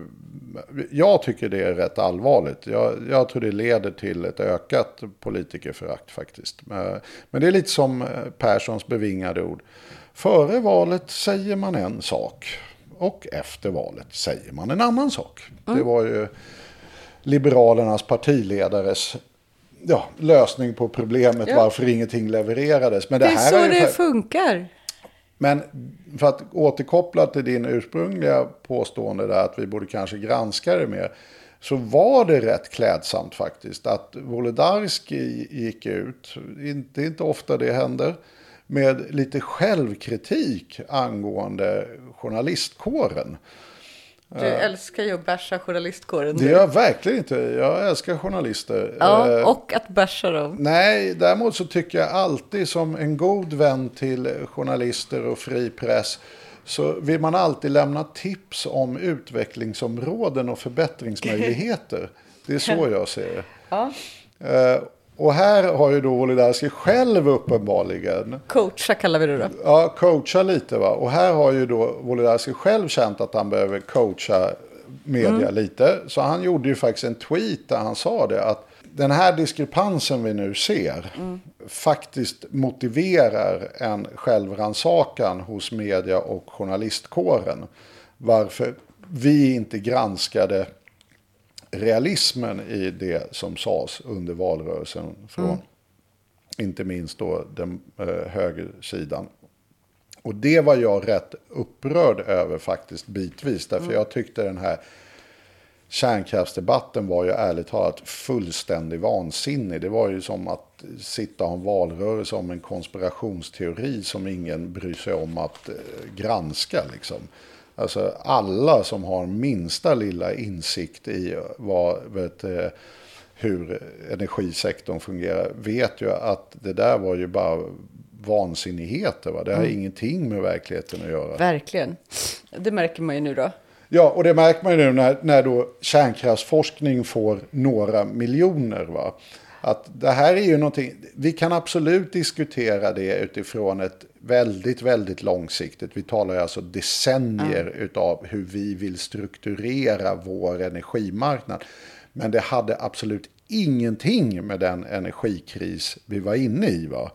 Utan det är en helt annan frågeställning. Och att media så fullständigt misslyckades med att klä av den här myten. Det tycker jag också det finns all anledning att ha lite seminarier om. Jag är osäker på vad som hände därför att vi skulle gå in på elstödet och så skulle jag sammanfatta och så började vi prata om, jag vet inte hur det här gick till, men om jag ska avsluta sammanfattningen så vi kan gå in på elpriset. Så okej, man levererade inte på de sakerna man sa var viktigt. Nej. Förutom försvaret som alla sa var viktigt. Ja, fast det är 5 miljarder. Alltså, jag tycker det är mycket. Ja, fast det är inte det här sammanhanget. Men visst, det är lite pengar till försvaret. Det kanske är mycket för mig. Ja, väldigt svårt att tro att en S-ledd regering inte skulle ungefär ha slängt in samma. Nej, exakt, jag menar det. Men jag tror att alla hade lagt ungefär samma. Vi hade väl till och med en överenskommelse om hur mycket vi ska sikta på och sådär. Ja, den är ju en bit bort. Japp, men så det är liksom det ena. Men sen är det då, var har man varit satsig? Ja, men då handlar det ju om en slags populistisk idé, tror jag. Som ju mycket hänger ihop med hur det politiska tänkandet har förändrats liksom, kring vad politik går ut på. Det går inte så mycket ut på att bygga reformer, utan det går jättemycket ut på att lira med folket på något vis. Och vad man tror att folket vill. Men så då har vi ju, det är bensinen, men sen är det ju också då det här elprisstödet. Alltså i grunden är det ju bensinbilar man har gett stöd. Ja, men också det här elprisstödet där då. Där har man varit satsig. Man har varit satsig också när det gäller elräkningar, fast inte på statens budget då. Det har man varit satsig på, men det måste vi prata lite om. Därför det är inte budgeten. Nej, men det var det jag tänkte då. Att då behöver vi förklara. Om du ska göra en sammanfattning så måste du då nämna att det stora är trots allt att man har varit fruktansvärt osatsig på skola, vård och omsorg. Så att man har satsat på bensinbilar och man har varit fruktansvärt osatsig på skola, vård och omsorg. Det är väl en anständig... Ja, sammanfattning. Och att man har varit otroligt osatsig på bistånd och integration. Exakt. Så vi ska inte hjälpa på plats, så vi ska inte integrera någon. Nej, och vi svenska folket ska få sämre skola, vård och omsorg. Ja. Men de ska åka med bensinbil. Ja, alltid något. Alltid något. Bensinmacknäringen kanske. Tror jag var en folklig sammanfattning utav en komplicerad budget. Men så, för då är frågan, kan du då förklara vad som hände med elprisstödet? Ja, den stora satsningen är ju elprisstödet. Det här kommer ju ta en liten tid, va? Och den ligger ju som sagt var då utanför budget. Och där vet man. Menar du att det kommer ta lite tid att förklara? Ja, en liten stund kommer det ta att förklara. Okej, för jag vill, det kunde också betyda att det kommer ta lite tid innan typ träder i kraft eller så. Nej. Ja, det gäller faktiskt också. Ja. Men... Och vi vet faktiskt, jag lutar mig tillbaks och lyssnar. Ja, vi vet faktiskt inte ens om det kommer träda i kraft. Vilket också är lite kanske lustiga broving på det hela. Därför det är ju nämligen en prövning som nu sker utav eller Elmarknadsinspektionen heter den väl. Som helt enkelt måste godkänna upplägget, och gör de det inte så blir det inget. Så att vi vet inte med säkerhet att det blir av. Men vi antar ändå. Men det är en ambition i varje fall. Nej, det här är ett otroligt märkligt stöd. Det är då ett elstöd som man har lagt utanför budgeten, vilket jag egentligen tycker är opassande. Och då ligger den konstruktionen inte i regeringen utan i Svenska Kraftnät. Ja, som är då ett statligt affärsverk som är då juridiskt sett en förvaltningsmyndighet. Så att de hade ju lätt bara kunnat ha sagt: skicka pengarna till oss så kan vi använda pengarna på ett klokt sätt. Det vill säga att det kan i praktiken betraktas som skattemedel helt enkelt. Deras vinst alltså? Ja, den vinsten de har gjort. Som är jättestor här, då nu? Som är gigantisk. Den är en bra bit över även utav vad den här kostar. Utan de har ju lagt undan lite till investeringar och lite annat. Och så här. Utan det här är lite pengar som blev över kan man säga. Och det är faggorna på 50-60 miljarder. Så vi hade kunnat bygga kärnkraft för då? Det hade de kunnat gjort om det hade gått. Så att det där är ju då en konstig konstruktion. Och här finns det ju, i och med att det just är en förvaltningsmyndighet juridiskt, så har ju de inte rätt att bedriva fördelningspolitik. Det är ju liksom det måste jag faktiskt säga att jag reagerade på även när socialdemokratiska regeringen gjorde det här. Att jag tyckte att redan där blev det väldigt märkligt. Därför att i och med att jag själv har myndighetsbakgrund så kände jag att de kan ju inte ta fördelningspolitiska hänsyn. Så om du ger en myndighet i uppdrag att betala tillbaka 50 miljarder till liksom kunderna, och då talar vi både företag och hushåll, därför de har ju bara kunder, det är ju det som är synsättet. Vi har kunder och indirekt också då naturligtvis elkunder och annat, va? Ja, men då får de ju göra en rak återbetalning. Det blir så här, ni alla får den här rabatten. Oavsett vem ni är, därför det är ett politiskt uppdrag att säga att ni behöver det mer än vad de behöver det. Och mycket riktigt kom de ju också tillbaka med en sån lösning. Alltså som är rätt så här, alla med ett abonnemang får, och alla får samma. Men berätta vad man får. Det är ju det då. Vad är det man får då? Jo, då har de räknat ut, och det här blir ju faktiskt extra dumt om man nu ska vara ärlig, i och med att det faktiskt inte relaterar överhuvudtaget till vad du faktiskt har betalt, utan det relaterar bara till vad de har gjort en beräkning på är ett genomsnittspris och hur mycket de har råd att subventionera detta genomsnittspris. Det här är en slags skatteåterbäring för alla klimataktivister som har gått och snålat på el och nu ändå får lika mycket tillbaks. Ja, och det är framförallt en magisk skatteåterbäring åt alla som har haft ett fastprisavtal som inte alls har betalat de här spotpriserna. De kommer ju bara vara så här, därför att man kan ju säga att för att bli nu en gnutta tekniskt då, så ett liksom referenspris har de satt upp då, där de säger att vårt referenspris är 75 öre. Och det är i princip vad de då säger att alla kunder ska betala. Och sen betalar de mellanskillnaden mellan det de då anser är ett medelpris.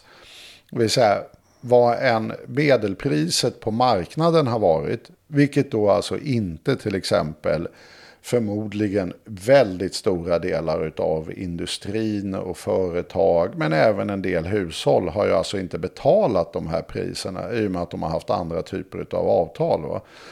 Och då säger de att medelpriset i SE3, som är då Stockholm med flera, är ju då 125 öre kilowatt under den här perioden de mäter. Va? Och då går ju den tillbaka. Va? Alltså, den går ju september eller 12-månadersperioden där i praktiken. Va?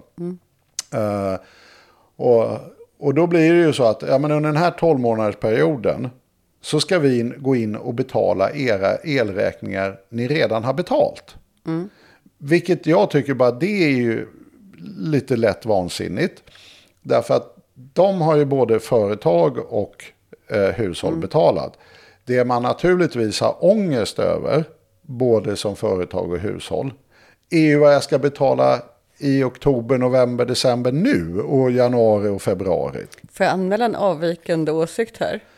Du har inte ångest över din elräkning i januari? Jo, men och jag, alltså nej, jag, vare sig vad den har varit eller vad den kommer vara. För så mycket el förbrukar jag inte.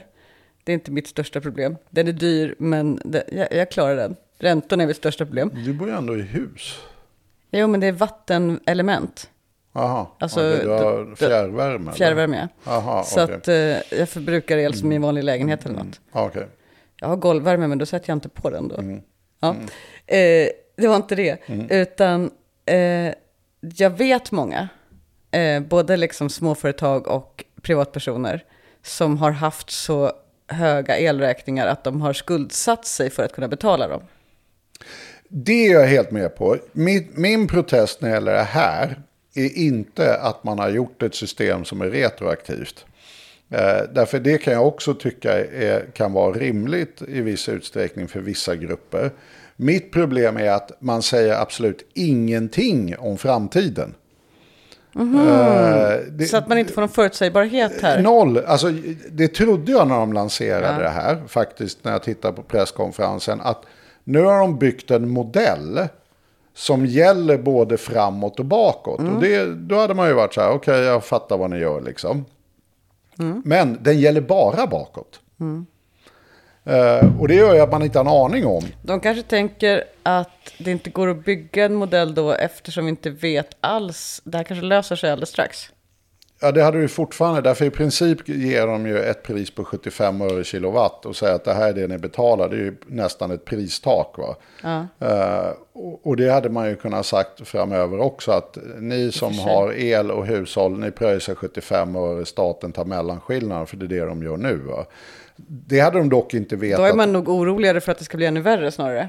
Det var det jag också tänkte. Och dessutom så blir det ju vansinne att ge det här till bolagen. Men det kommer vi återkomma till, va?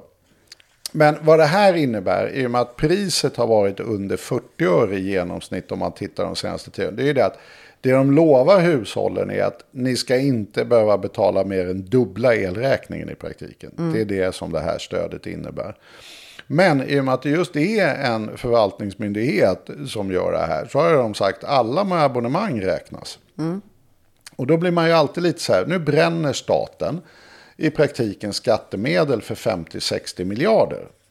Vem går det här då till? Alltså hur kommer de här pengarna fördela sig mellan hushåll och företag, va?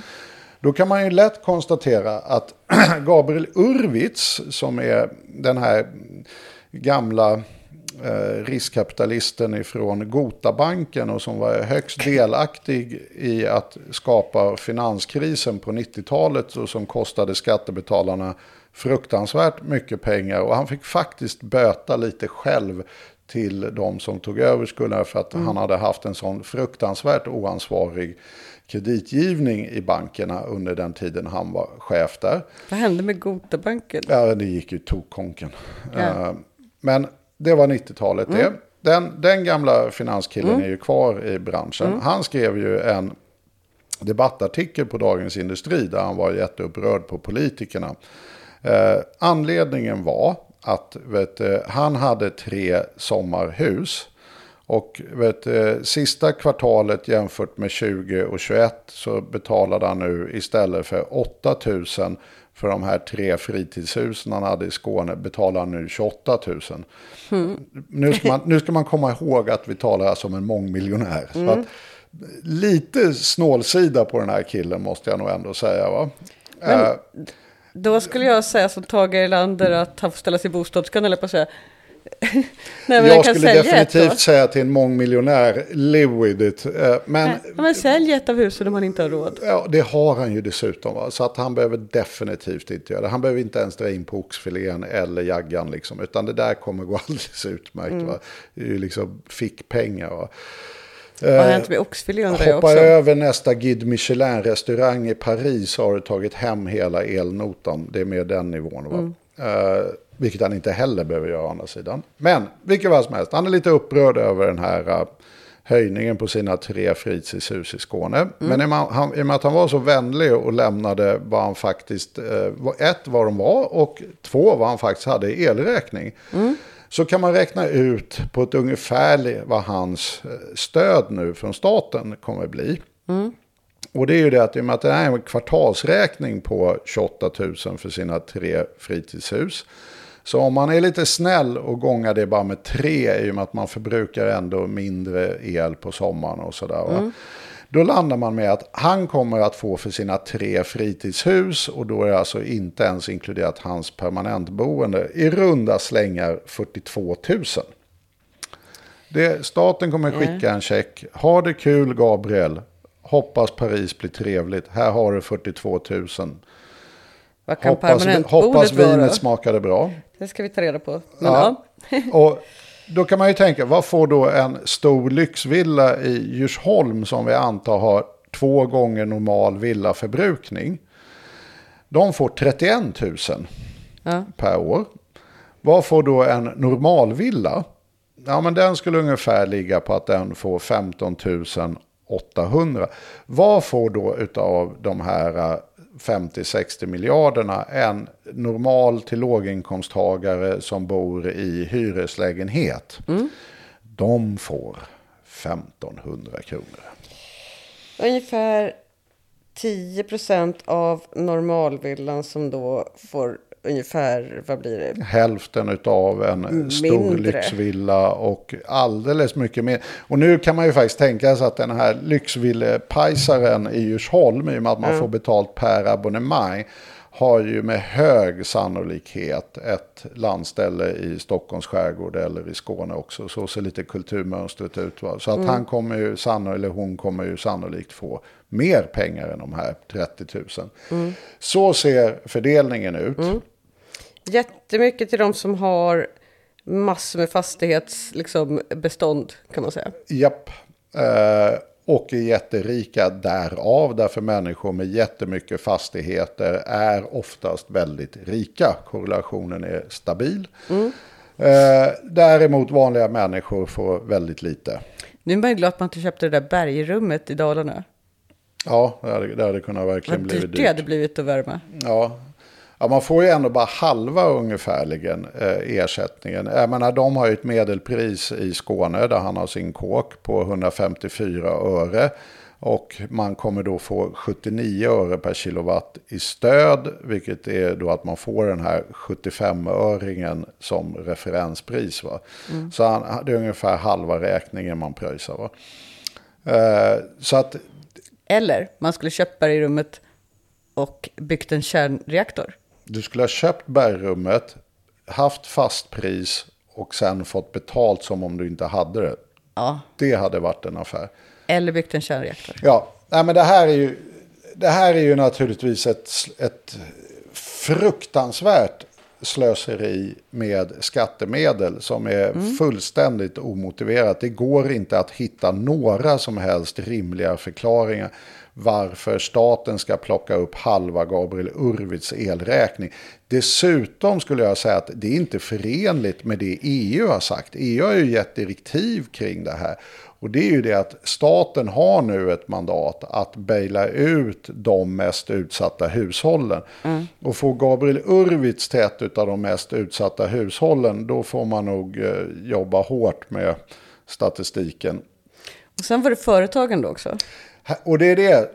Det mest tragiska här är att det här är inte ens det största slöseriet med skattemedel i den här stödformen. Nej. Utan det finns ett slöseri som är värre. Det är ändå någon slags begränsning på hur mycket en rik person äger i form av fastigheter. Ja, och dessutom så har han ju ändå betalt det. Alltså, han får ju bara halva betalningen. Så att det finns... Det är inte fullt... Han tjänar i alla fall inget på på situationen som det är nu. Han kommer åtminstone inte vara bättre off än han var med normala priser. Nej, lite sämre. Lite sämre till och med än med normala priser. Mm. Men staten har ändå gett honom en liten julklapp här, va? Mm. Men det är ju fullständigt pervers ekonomiskt, va, att använda skattemedel på det här sättet. Och då kommer man ju till nästa lilla fråga. Hur kan det här inte vara det dummaste det här systemet genererar i form av resultat? Jag vet ju, för du sa det förut, men... Ja, och det är ju nämligen att det går ju till alla som har ett abonnemang naturligtvis.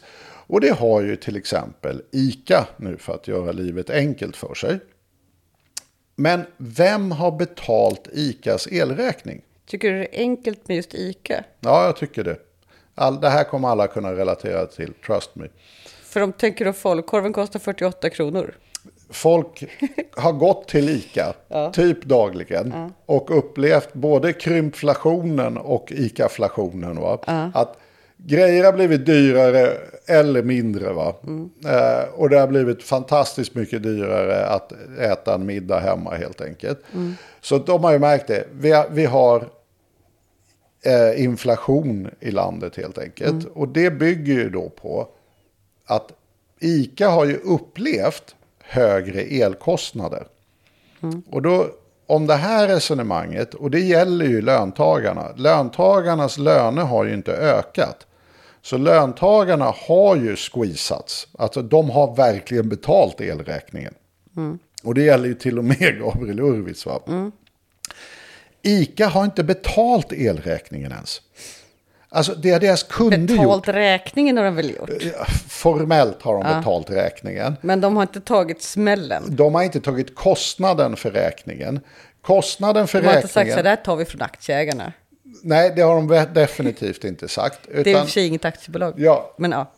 Utan de har ju då flyttat över hela elräkningen till hushållen. Det är ju därför vi har inflation. Exakt.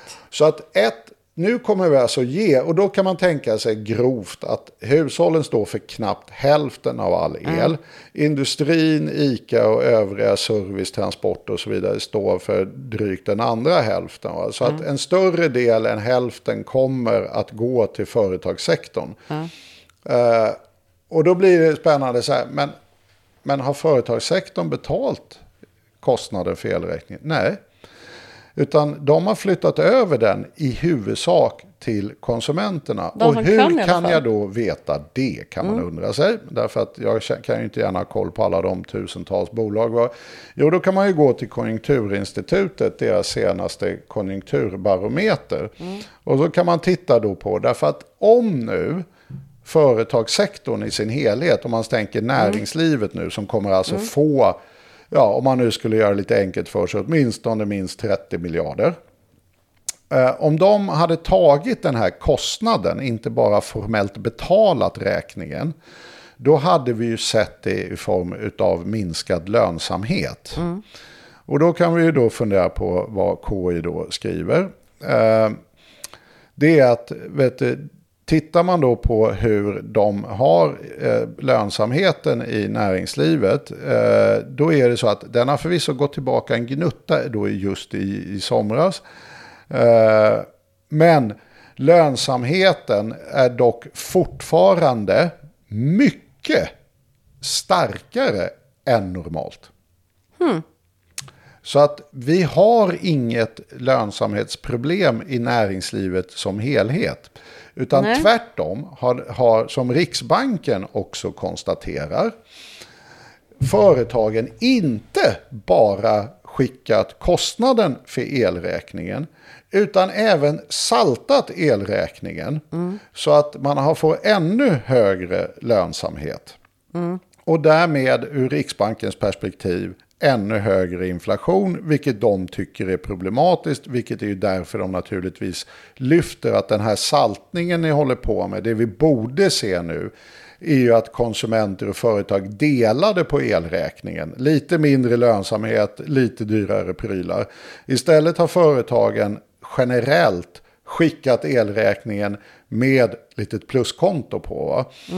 Så att det här är ju alltså pengar, skulle jag säga, 100% rakt ner i sjön, va? Och som bara kommer... Inte 100%. Jag tänker ett gatukök. Nej, det är det vi kommer till nu, va? Alltså, det här är pengar rakt i sjön så som man har gjort det här, va? Däremot så finns det ju företag och sektorer. Och det är ju framförallt sektorer som jobbar mot då hemmamarknaden och små företag som inte har kunnat kostnadsövervältra på konsumenterna. Och det är ju bagerier, gatukök som du nämnde, alla de här små verksamheterna som vänder sig till vanlig kund. Och som är elintensiva. De har inte klarat av att, jag såg något reportage om någon brödfabrikant mindre så här, du vet att vi skulle behöva dubbla priset på bröd för att täcka elkostnadsökningarna nu, och det kan vi inte göra, va? De hamnar ju i kläm. Och därför skulle man naturligtvis skulle jag föreslå ett mer generellt stöd till mindre företag som är riktade på hemmamarknaden och faktiskt har betalt sin elräkning, också kostnaden för den. Va? Mm. För att faktiskt se till att det inte blir uppsägningar och sysselsättning och så vidare. Att ge det här till ICA, det är liksom 100% så kallade dögviskostnader. Det är liksom oansvarigt, det är omoraliskt och det är fullständigt orimligt när man faktiskt nog kan tänka sig att ICA är en av de som faktiskt har skickat mer än vad räkningen var på. Mm. Och det gäller, och tittar vi på de stora exportbolagen så har vi en otroligt stark dollar. Vi har en svag krona, även i förhållande till euron, uppåt 11 kronor per euro nu. Va? Exportbolagen rullar ju på som tusan och känner ju att livet är på topp och har ju en väldigt god lönsamhet. Nu skickar vi till hela den elintensiva exportindustrin stora eller mångmiljardbelopp ifrån skattebetalarna. Mm. Hur det här ska vara förenligt med EU:s regelverk om att man ska hjälpa de mest utsatta hushållen. Att bränna 50-60 miljarder på det här, det är bland det mest oansvariga jag faktiskt har sett svenska politiker göra. Och då måste ju skälet till det, om man nu ska tänka att de inte är galna, att de har tappat det, nu måste vi spärra in dem, utan skälet måste ju vara just där som du var inne på i början här, att konstruktionen gör att det inte syns att man sätter sprätt på massa pengar. Det vill säga att de skulle tagit då statsbudgeten och sagt så här, här ska ni få, säg att då hade vi kommit undan med mindre pengar, men säg då 20 miljarder ska det här kosta. Det hade varit svårt att finansiera det då. Nej, men det hade ju inte bara varit svårt att finansiera, det hade granskats mycket hårdare. Ja. Nu är det någon sån här väldigt slapp attityd. Jo, men de här pengarna hade vi aldrig tänkt att få där, för flaskhalsarna skulle ju bara ge så här lite pengar. Men nu var det ju elkris i Europa och då fick vi plötsligt massa flaskhalsintäkter. Så det bara dök upp och det har kommit ifrån företag och hushåll. Så nu skickar vi pengarna tillbaka till företag och hushåll. Men det är ju ett fruktansvärt oansvarigt sätt att se på det utifrån att pengarna ändå har kommit in. Va? Och det finns ingen anledning att kompensera en företagssektor för en kostnad som de redan har skickat iväg till hushållen. Sanningen är ju den att med den här konstruktionen så har ju hushållen redan betalat för de stora företagen som kan kostnadsövervältra. Vi måste hålla isär det där, tycker jag. Va? Alltså de företag som inte kan kostnadsövervältra, de har verkligen det supertufft. Och det är de man naturligtvis skulle ha riktat stödet till, och då mycket kraftigare stöd. Därför de blir också utlovade samma sak. Att ni får betala dubbelt så hög elräkning som vanligt. Det är inte bra heller. Ju. Vi hade kunnat utlova att ni får betala en vanlig elräkning till de som verkligen behöver det stödet. Jag tänker jättemycket på restaurangbranschen. Ja, nej, men det är massa branscher som har fått foten i kläm. Kylar och frysar och spisar och ugnar och skit. Men det är ju små företag i huvudsak. Ja. Det är inte ICA, det är inte Volvo, och så vidare. Va? Så att det här är otroligt märkligt att det inte granskas hårdare. Att det här är ändå i någon mening statliga medel man leker med nu. Va? Och man gör det på ett väldigt, tycker jag, oansvarigt sätt. Och det här, så att du har ju både den här fördelningseffekten på hushållet, att till de som redan har ska givas mer. Och sen har du den effekten som blir jättekonstig, att de som de facto har betalt näringslivet, och nu ser vi makronäringslivet, elräkningar, de får nu betala den, de får ingenting för att de har betalt den elräkningen. Nej. Utan istället får de som inte har betalt elräkningen, de får betalt för en elräkning de inte har betalt. Va? Mm. Alltså det är jättemärkligt. Och det här kan man bara förklara, tror jag, på två sätt. Antingen saknar Moderaterna, vilket skulle vara lite pinsamt för dem, en fullständigt grundläggande kunskap om hur en marknad och kostnadsövervältring fungerar, och elementära kunskaper om hur sakläget i näringslivet i sin helhet ser ut. Mm. Eller så är det här en kompensation till alla företag för andra uteblivna skattesänkningar och bolagsskatt och lite annat. Nu får de ändå i runda slängar 30 miljarder. Så att det blir nu får ni hålla käften. Ja, men det här är ju en... Så att det är något av de två. Antingen förstår de inte vad de har gjort, och då handlar det om hur marknaden fungerar. Det skulle inte vara smickrande. Eller så är det helt enkelt, här får ni en muta, så blir ni också lite glada. Ni är ändå vår väljarbas liksom. Mm. Så att, men det är ett stöd som är i sin konstruktion, givet att man betraktar det som statliga tillgångar. Ett väldigt oansvarigt sätt att hantera resurser på.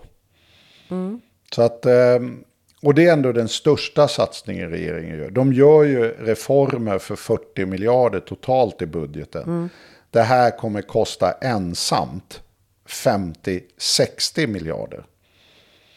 Så att de här 5 miljarderna till försvaret krymper ju något i storleksförhållandena, så att säga. Va? Mm. Men det vi skulle ha gjort, vilket kanske man inte kommer att säga så ofta i sitt liv, det är ju faktiskt kanske ha följt det som var EU:s rekommendation. Hjälp de hushåll som faktiskt inte nu klarar av att riktigt bära kostnaderna för elkrisen, så att de har råd med mat och hyra. Mm. Men det skulle man naturligtvis ha gjort på ett helt annat sätt. Mm. Det var en riktig sågning utav... Det får man ändå säga. Ja. Jag tycker det är lite hård. Alltså. Det är väldigt slösigt. Det går inte att förstå det här systemet annat än att nu ska staten ta upp halva ICAs elräkning.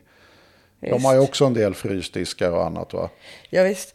Och det är så här, det går, i min hjärna går det inte att få ihop att det finns någon rimlighet i det, när de redan har skickat den kostnaden till hushållen. Nej. Plus lite till. Det verkar stämma. Jag har suttit också och kollat här nu på, smygkollat här på konsumentprisindex och så. Och ja. Nu, man får ju gå igenom de olika varugrupperna här för att få en uppfattning liksom om huruvida... Ja, men mat har haft, sista gången jag kollade på det datat, om man liksom klumpade mat så låg det på en inflation på 17%. Mat var, ja. Precis. Du vet, det är ju skyhögt, va? Alltså det är så här, ICA har inte tagit smällen på lönsamhet. Det är, så enkelt är det, va? Så är det. Vilket snarare är ett bekymmer nu för Riksbanken. Att de sitter och trycker upp sina vinstmarginaler, och det kommer de ju disciplinera sannolikt utav en ännu stramare penningpolitik.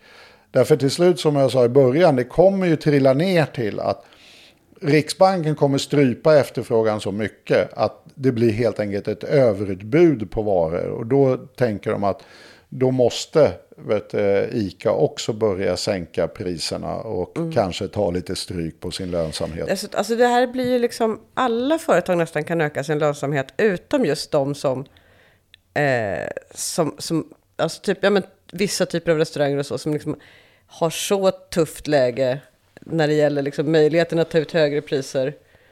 Ja, men det handlar ju väldigt mycket om priselasticitet. Ja. Va? Alltså det blir ju liksom att, jag menar, om jag är i en hemmamarknad där folk ser det som trevlig konsumtion, och det är ju restaurangbesök.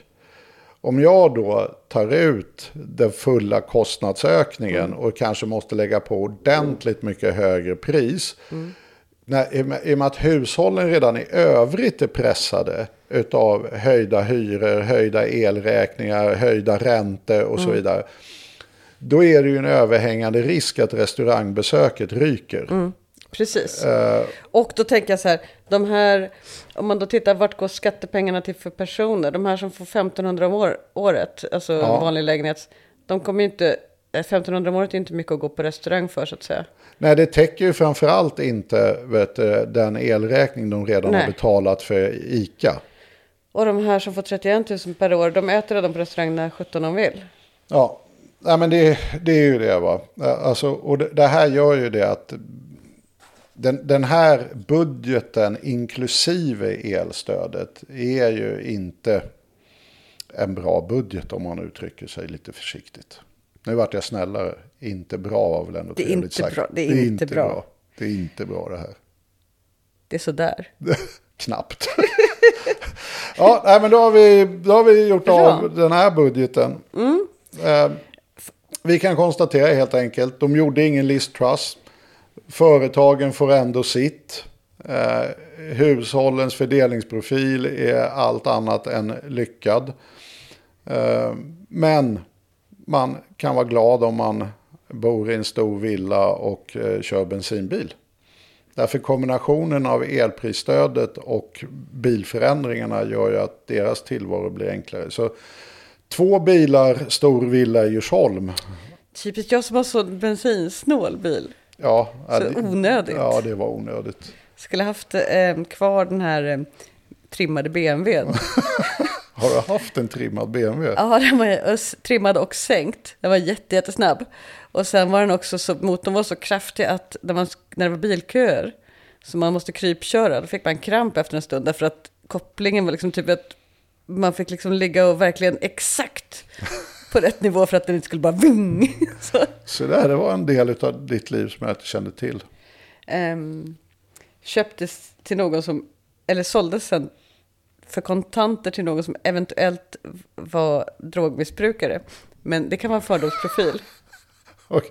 Nej, jag har vare sig sålt bilar på så spännande sätt eller haft en så ballbil, måste jag säga. Nej.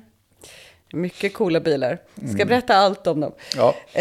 Ja, men då har vi väl avhandlat detta ämne. Men jag skulle ändå vilja lägga till här någonting om, för du var ju inne förut på när vi pratade om liksom själva budgeten i början, om den här populismen som ligger i det.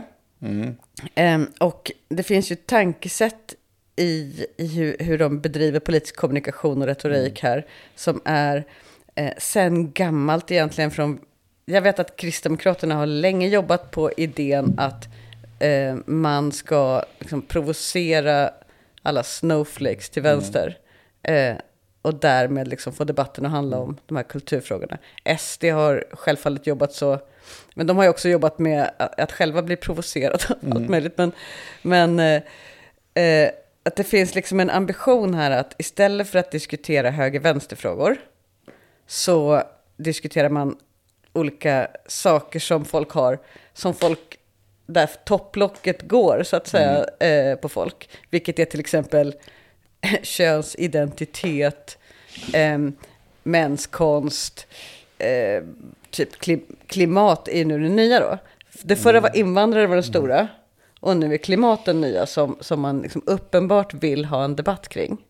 Ja, men det skulle jag också säga. Alltså du kan ju ha egentligen ett ordentligt kul kulturkrig om 3 saker. Det är ju misogyniteten, det är klimatet och det är invandrare. Va? Och oftast är ju det ett egenskapsknippe som både sitter ihop hos individer och liksom politiskt.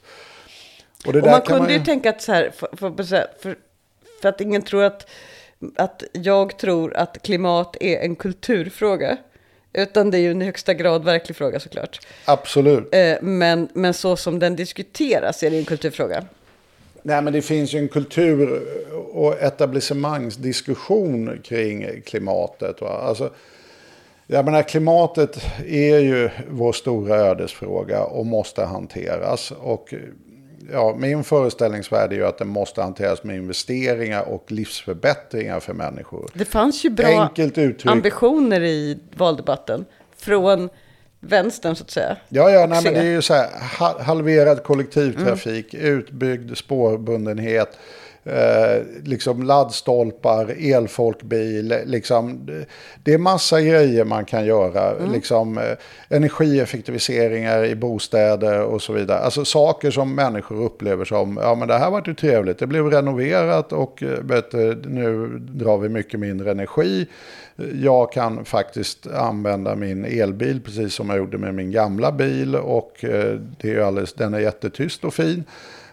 Och så vidare och så vidare. Alltså vi kan göra livsförbättringar, halverad kollektivtrafiksavgifter kommer ingen uppleva i störande, men om vi bygger ut kollektivtrafiken i den hastighet då som efterfrågan skulle öka med ett halverat pris, så kommer ju alla uppleva jag har bättre tillgänglighet, jag når fler ställen, kvaliteten är god, det är billigt, va? Det är liksom, det är jättesmart klimatpolitik när man gör en investeringsdriven livsförbättringspolitik utav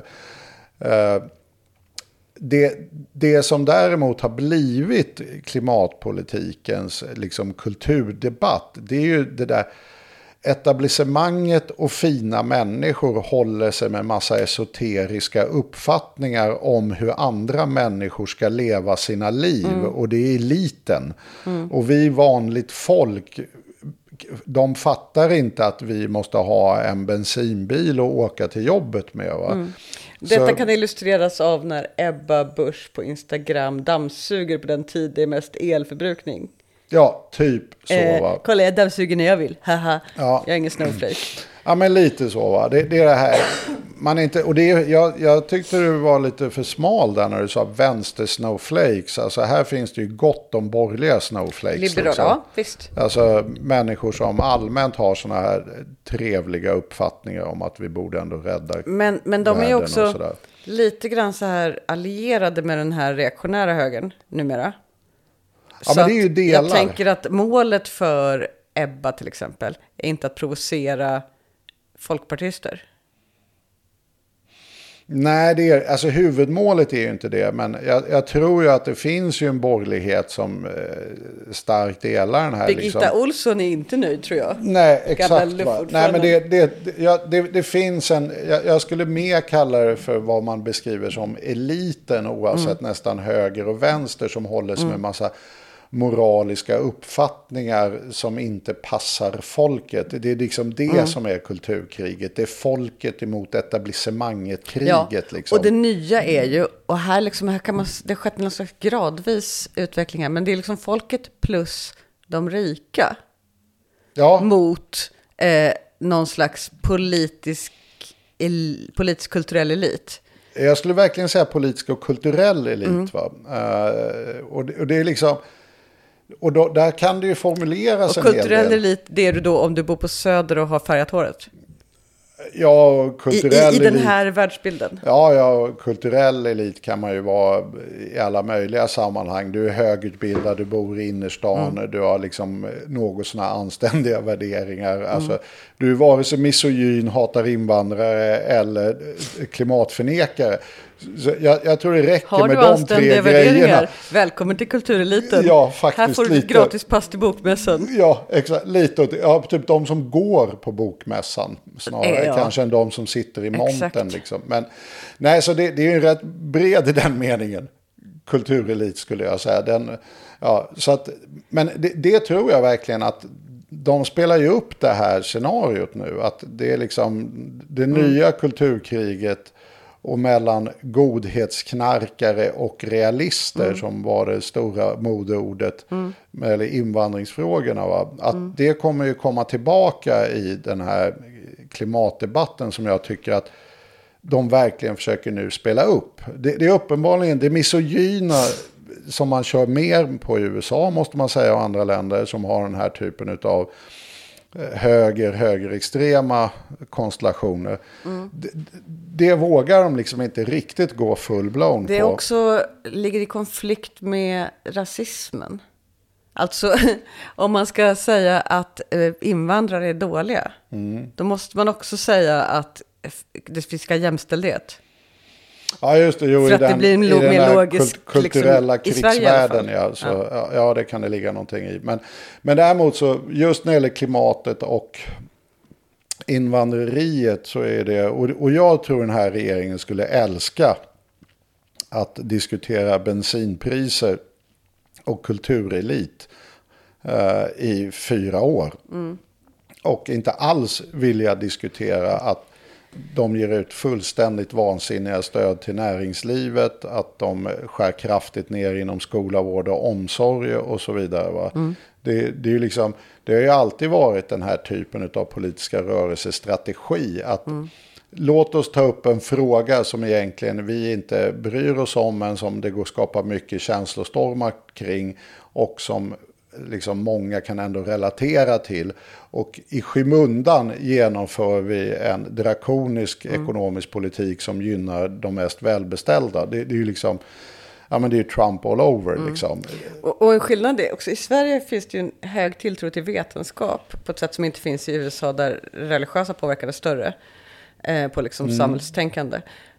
Så i USA går det bra att säga så här, typ, det här kommer någon liberal och säger, kolla här, vetenskapen säger att vi måste sänka liksom utsläppen. Då säger man bara pff. Fake news. Exakt. Här i Sverige går inte det. Utan då måste man istället säga så här, ja bra, vi bygger jättemycket kärnkraft istället. Så gör man inte det. Men... Ja, exakt. Men jag tror det är faktiskt mycket enklare. Jag har ändå varit i klimatdebatten under väldigt många år. Alltså här kan ju just klimatförnekare och näringslivet ta varandra i hand. Va? Därför att de behöver liksom inte gå till klimatförnekeriet. Nej, utan som... de går ju bara, och där är USA lite svårare på strukturella skäl att göra samma trick. Vi är bara ett litet land med 10 miljoner människor.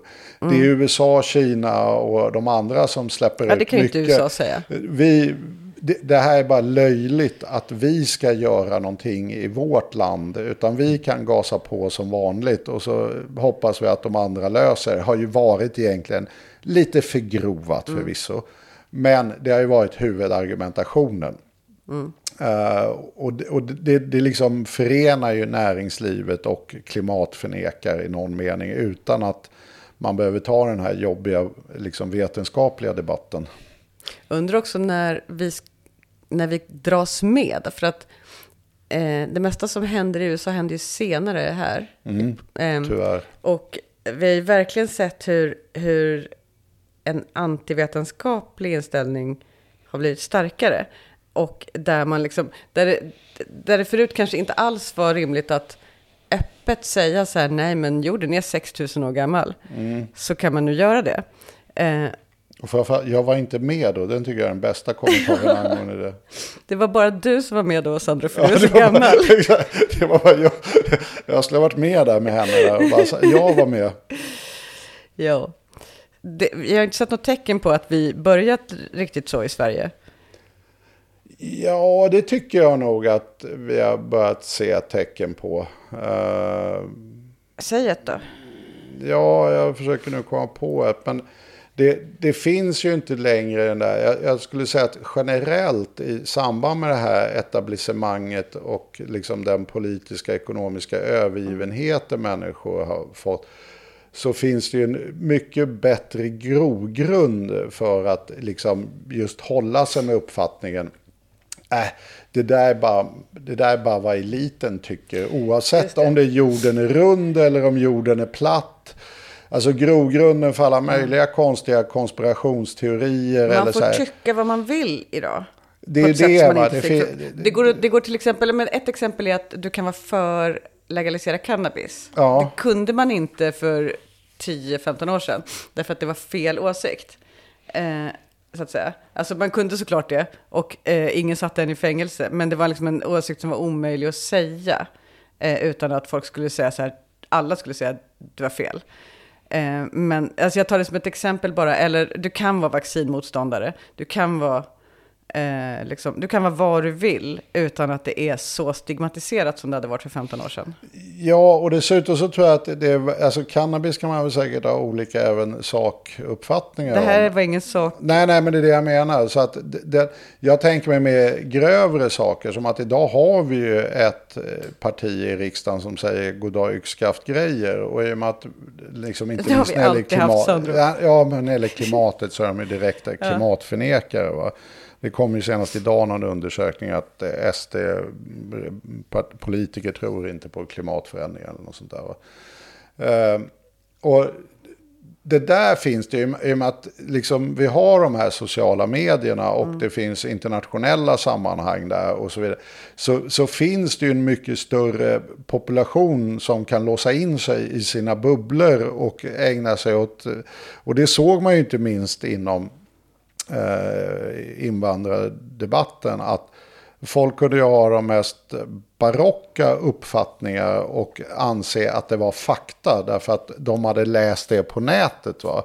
Och där har vi ju sett det att när människor då försöker gå ut med fakta, då blir man ju godhetsknarkare, och när de har gjort studier på det, då har det ju visat sig när då människor får skatta hur många av de här är såna här och så vidare, så har ju människor alltid väldigt felaktiga och överdrivna uppfattningar. Både om då hur många invandrare som de facto bor i landet, hur många av dem som inte har egen försörjning, och allting som är negativt är alltid kraftigt överdrivet, inklusive andelen, va? Och det där tror jag, det kommer ju någonstans ifrån, att det finns ju inte den här... lägerelden som var tvn och sådär, att den här mera homogena uppfattningen att det ändå ska vara något sån här sakligt och kunskapsbaserat, det är ju helt egentligen utplånat idag, utan alla kan egentligen hålla sig lite med det här är min kunskapsuppfattning, jorden är platt. Men du, jag kom på en positiv grej här. Alltså om man inte då är reaktionär höger. Jag tänker på gruppen Vi som bor i Örby. En Facebookgrupp. Det är mycket folk i villa och sen lite folk, lite hyreshus också. Men det är en ganska liksom så här jobbig övre medelklass som för sig 10 år sedan kanske, 8 år sedan, skrev jättemycket om invandrare. Men ingen skriver ju såklart, för det är ju inte rimligt att skriva så här, invandrare är dåliga, så skriver ingen. Men man skriver så här, nu var det en bil som stannade här precis utanför och ur kom en man, mörkhyad med hoodie på sig, han såg skum ut, är det någon mer som har sett? Alltså typ så. Eller så skriver man... delar man ett tidningsklipp om att någon ungdom har blivit rånad på sin mobil. Säkert ett invandrargäng eller så. Alltså du vet så. Så kan man jobba med den historien. Alltså den historien har sin kraft i de här små liksom, vredesutbrotten. Men så arg kan ingen bli över att några gillar klimatfrågor. Det går nästan inte att bli så arg som... Alltså därför att det är inte alls lika känslomässigt... Tjenare! Jag kommer. Det går inte alls lika känslomässigt djupt. Nej. Och därför så kan de inte vinna den på samma sätt som... Ja, men det beror ju på hur man framar den, va? Jag menar, i USA så framade ju Trumps Vita huset att klimatet innebär att de vill ta din truck. Och trucken har ju en helig plats. Och ditt kött och så vidare. Då kan du få väldigt starka känslor kring det där. Visst, men vi har varit lite smartare. Alltså det är ingen som kör den riktigt. Det måste ju vara någon som säger det då också på andra sidan. Jo. För att någon ska bli så arg. Eller för att tillräckligt många ska bli så arga. Några tror ju på Trump vad han säger då. Jag tror att det här är bättre. Alltså att de har bytt från invandrare till klimat som kulturkrigsfråga. Det tror jag vi gynnas av på sikt. Ja, vi lär väl bli varse. Storyn är inte lika enkel. Du kan inte ha en nyhet varje dag i tidningen om alltså, som man haft om en invandrare begår ett brott-storyn. Hur många flashback-trådar kan man starta? Liksom? Nej, det kan jag hålla med. Men de har ju inte förlorat det andra narrativet. De kommer bara men de skjuta tyngdpunkten. De kan besegras på det narrativet. Mm. Det andra är omöjligt att besegra för att det går på basic-känslor. Mm. Ja, vi lär väl få se. Men nu har vi pratat enormt länge. Nu har vi till och med trättat ut våra egna lyssnare. Absolut, men du vet, jag är ju ledig. Ja, du är det. Så jag tycker bara, vad trevligt att komma hit. Och så en himla lyxig diskussion. Men det var trevligt att ni hängde med allihopa också. Nu vill Sandro verkligen gå. Och det står en partiledare utanför dörren och liksom typ är otålig. Så. Ja, det är lite det. Ja. Hej då. It's about the super wealthy finally beginning to pay what they owe. How much debt is too much debt? Between our planet and our economy. How you gonna pay for it?